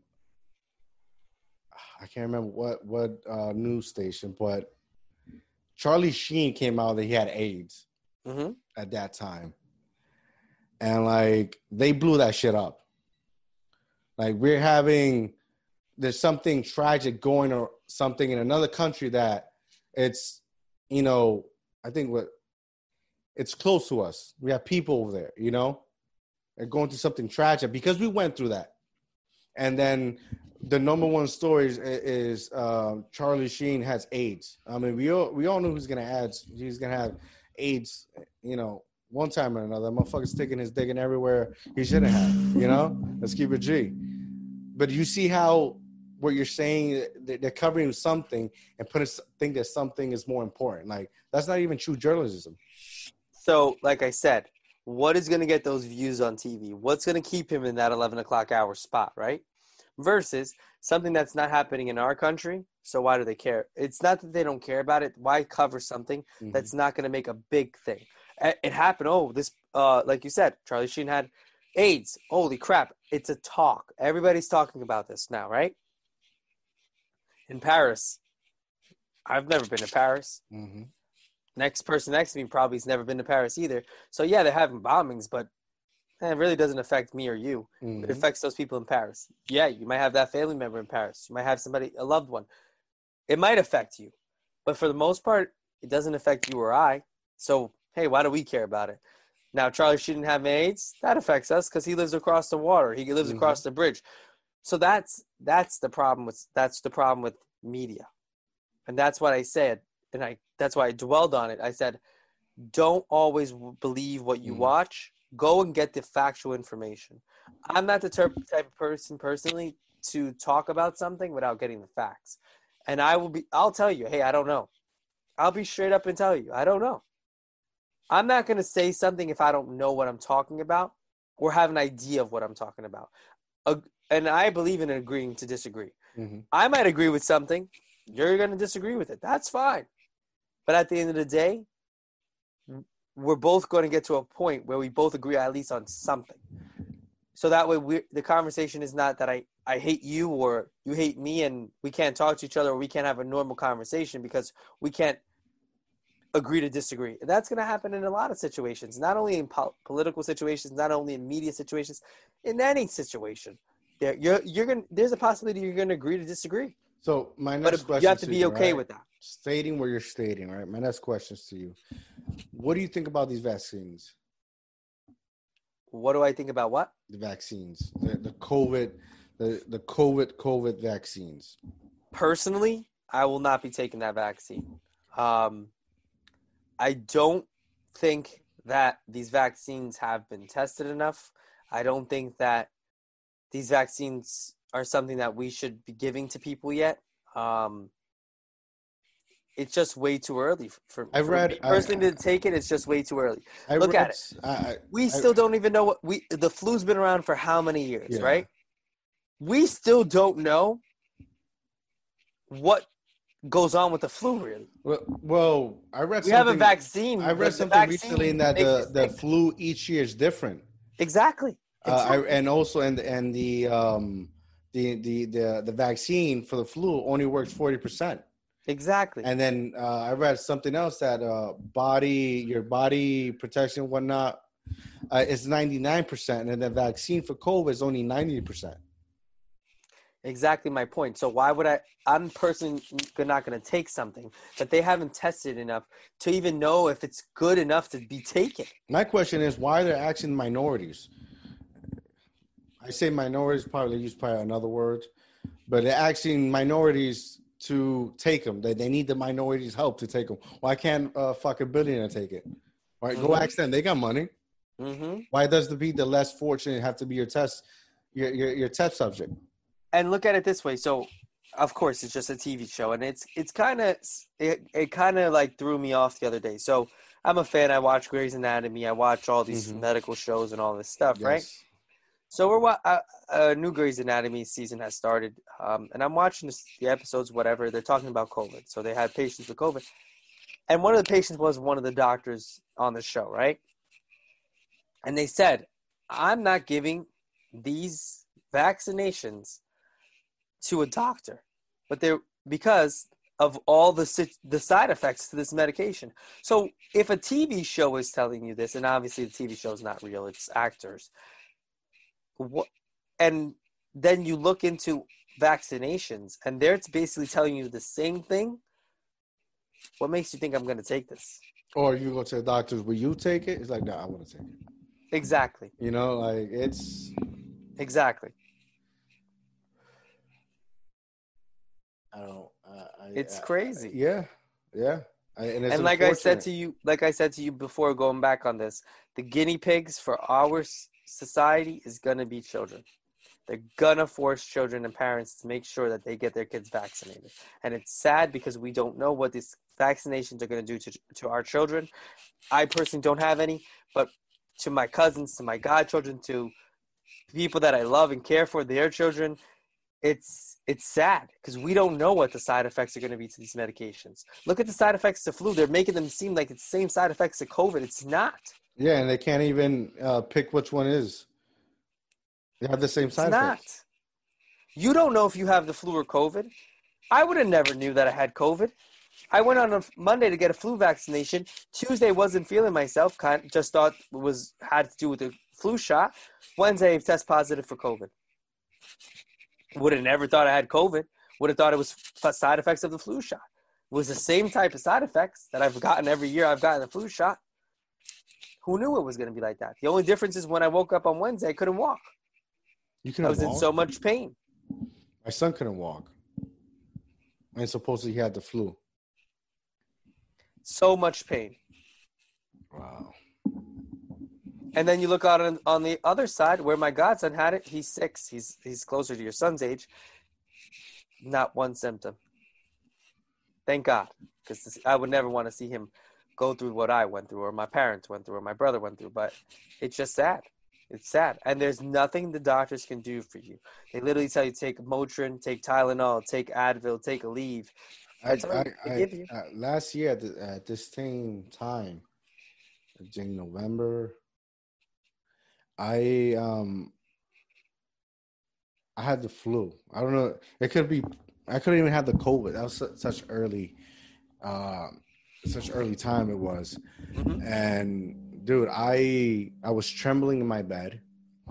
I was I was sweating bullets. Like I would just sit down and I was I, I looked like I just came out the shower.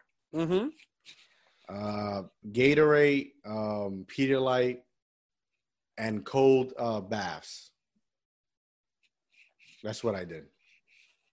That's what I did the whole, and I think it, was lasted terrible. like in a month. The worst part of one of the worst side parts about COVID is the headache you get for like six or seven days. Mm. That was terrible. Feels like a migraine that never goes away. I had that too. No, you could take whatever you wanted, would not go away. And sleep, all you did was sleep. Sleep, sleep, sleep, sleep, sleep. And I actually have three coworkers right now at work that are have tested positive for COVID. I think everybody has it. I think in general, because the first one, if if it's because they said something was airborne and whatnot when it first came out, It is airborne. like you can, I think everybody has it. If the if the president has it, had it, everybody has it. Well, the president had it. Why did the president have it? He's around millions. He was around like 300,000 people. You're the president. You, oh, that's a topic I, don't- I can't, dis- I don't even want to discuss because that guy gets, aggravates me so much. Boy, they're saying he doesn't want to leave office. Yeah, he doesn't want to leave He the doesn't want to office. leave office. You did nothing for this COVID pandemic. Absolutely nothing. He did absolutely nothing. And that's just my opinion. I'm going to leave it there. But But Biden, Yeah. Biden supposedly is going to close down the states again. it needed to be done from the beginning. Yeah, they should have closed down airports. They should have closed down states. They should have closed everything down. And our governor, all he does is pig, piggyback off of the other states, and and whatever their decision is, New York's and Connecticut's, New Jersey does too. Governor Murphy does the same thing he uh, they do. This time around, he had actually some balls and actually set curfews and things like that for people for for our state for bars closing bars early and things like that because New York and Connecticut hasn't done it yet, but he had the balls to do it. Last time when New York did it is when he changed it. He changed it.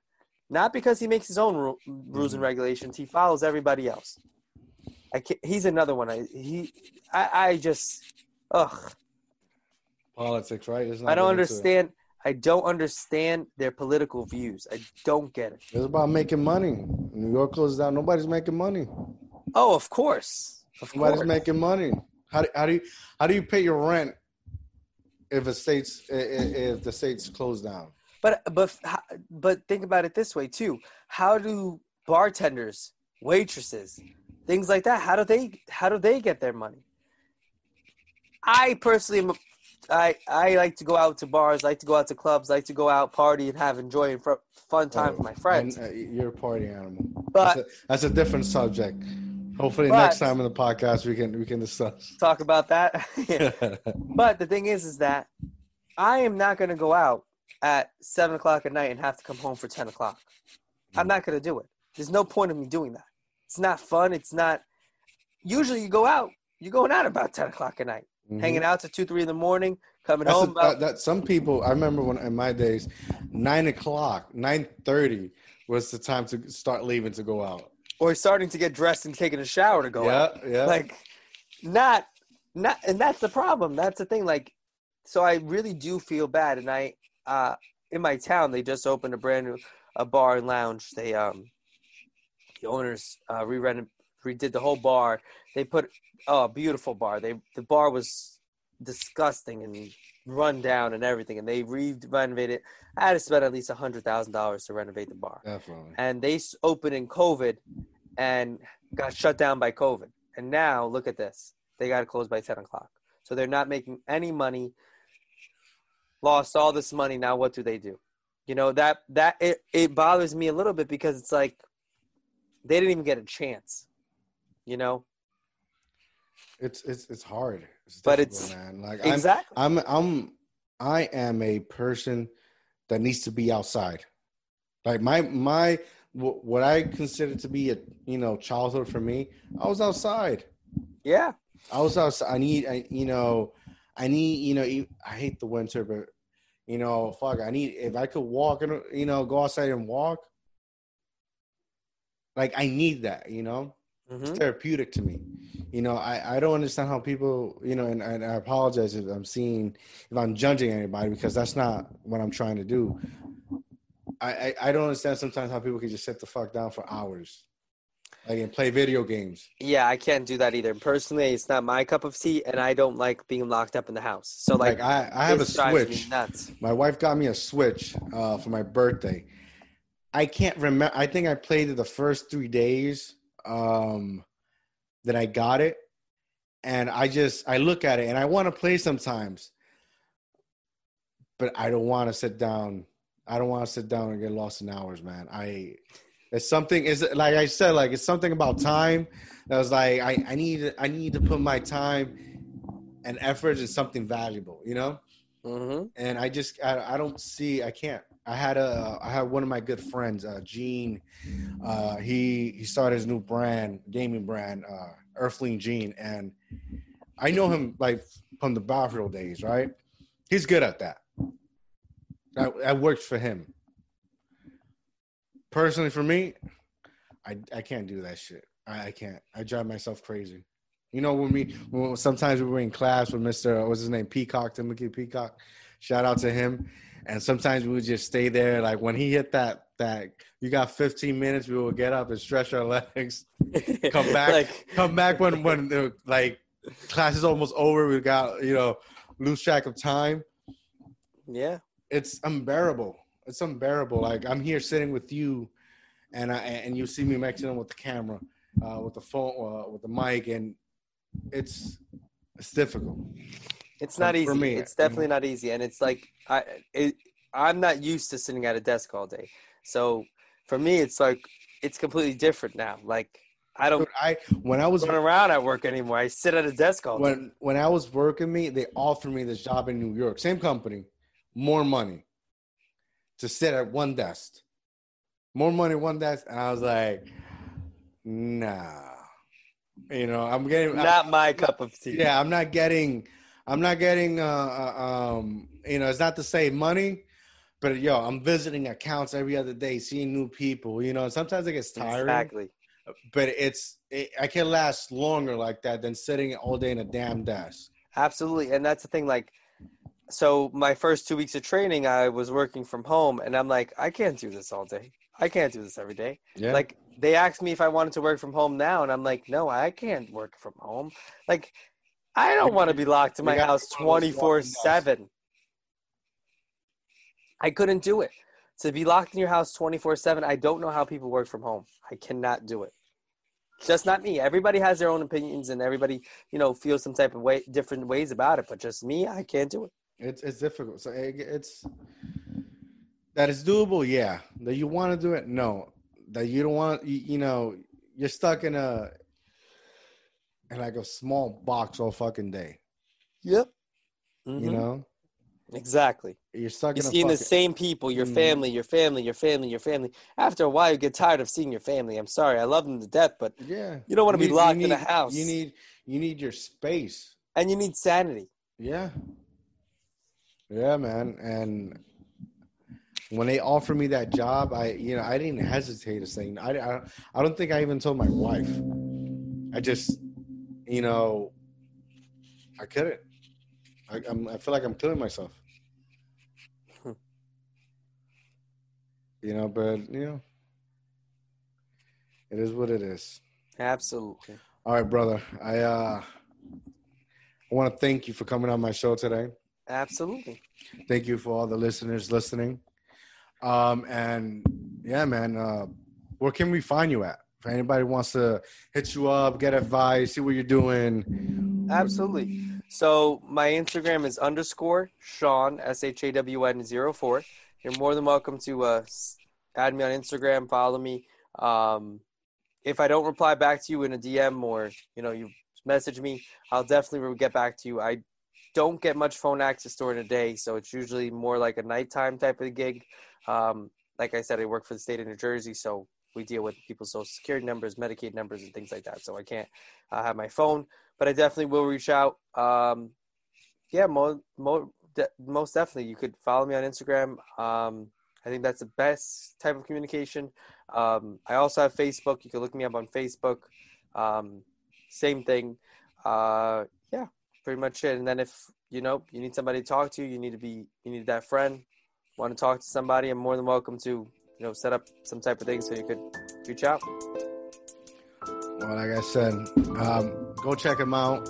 As you can see, he's an awesome guy. He knows a lot, and when somebody's going through something, or you see them they're struggling with something, you know, don't be afraid to see how they're doing. And if somebody's trying to learn something, and you know it's difficult, try to encourage them.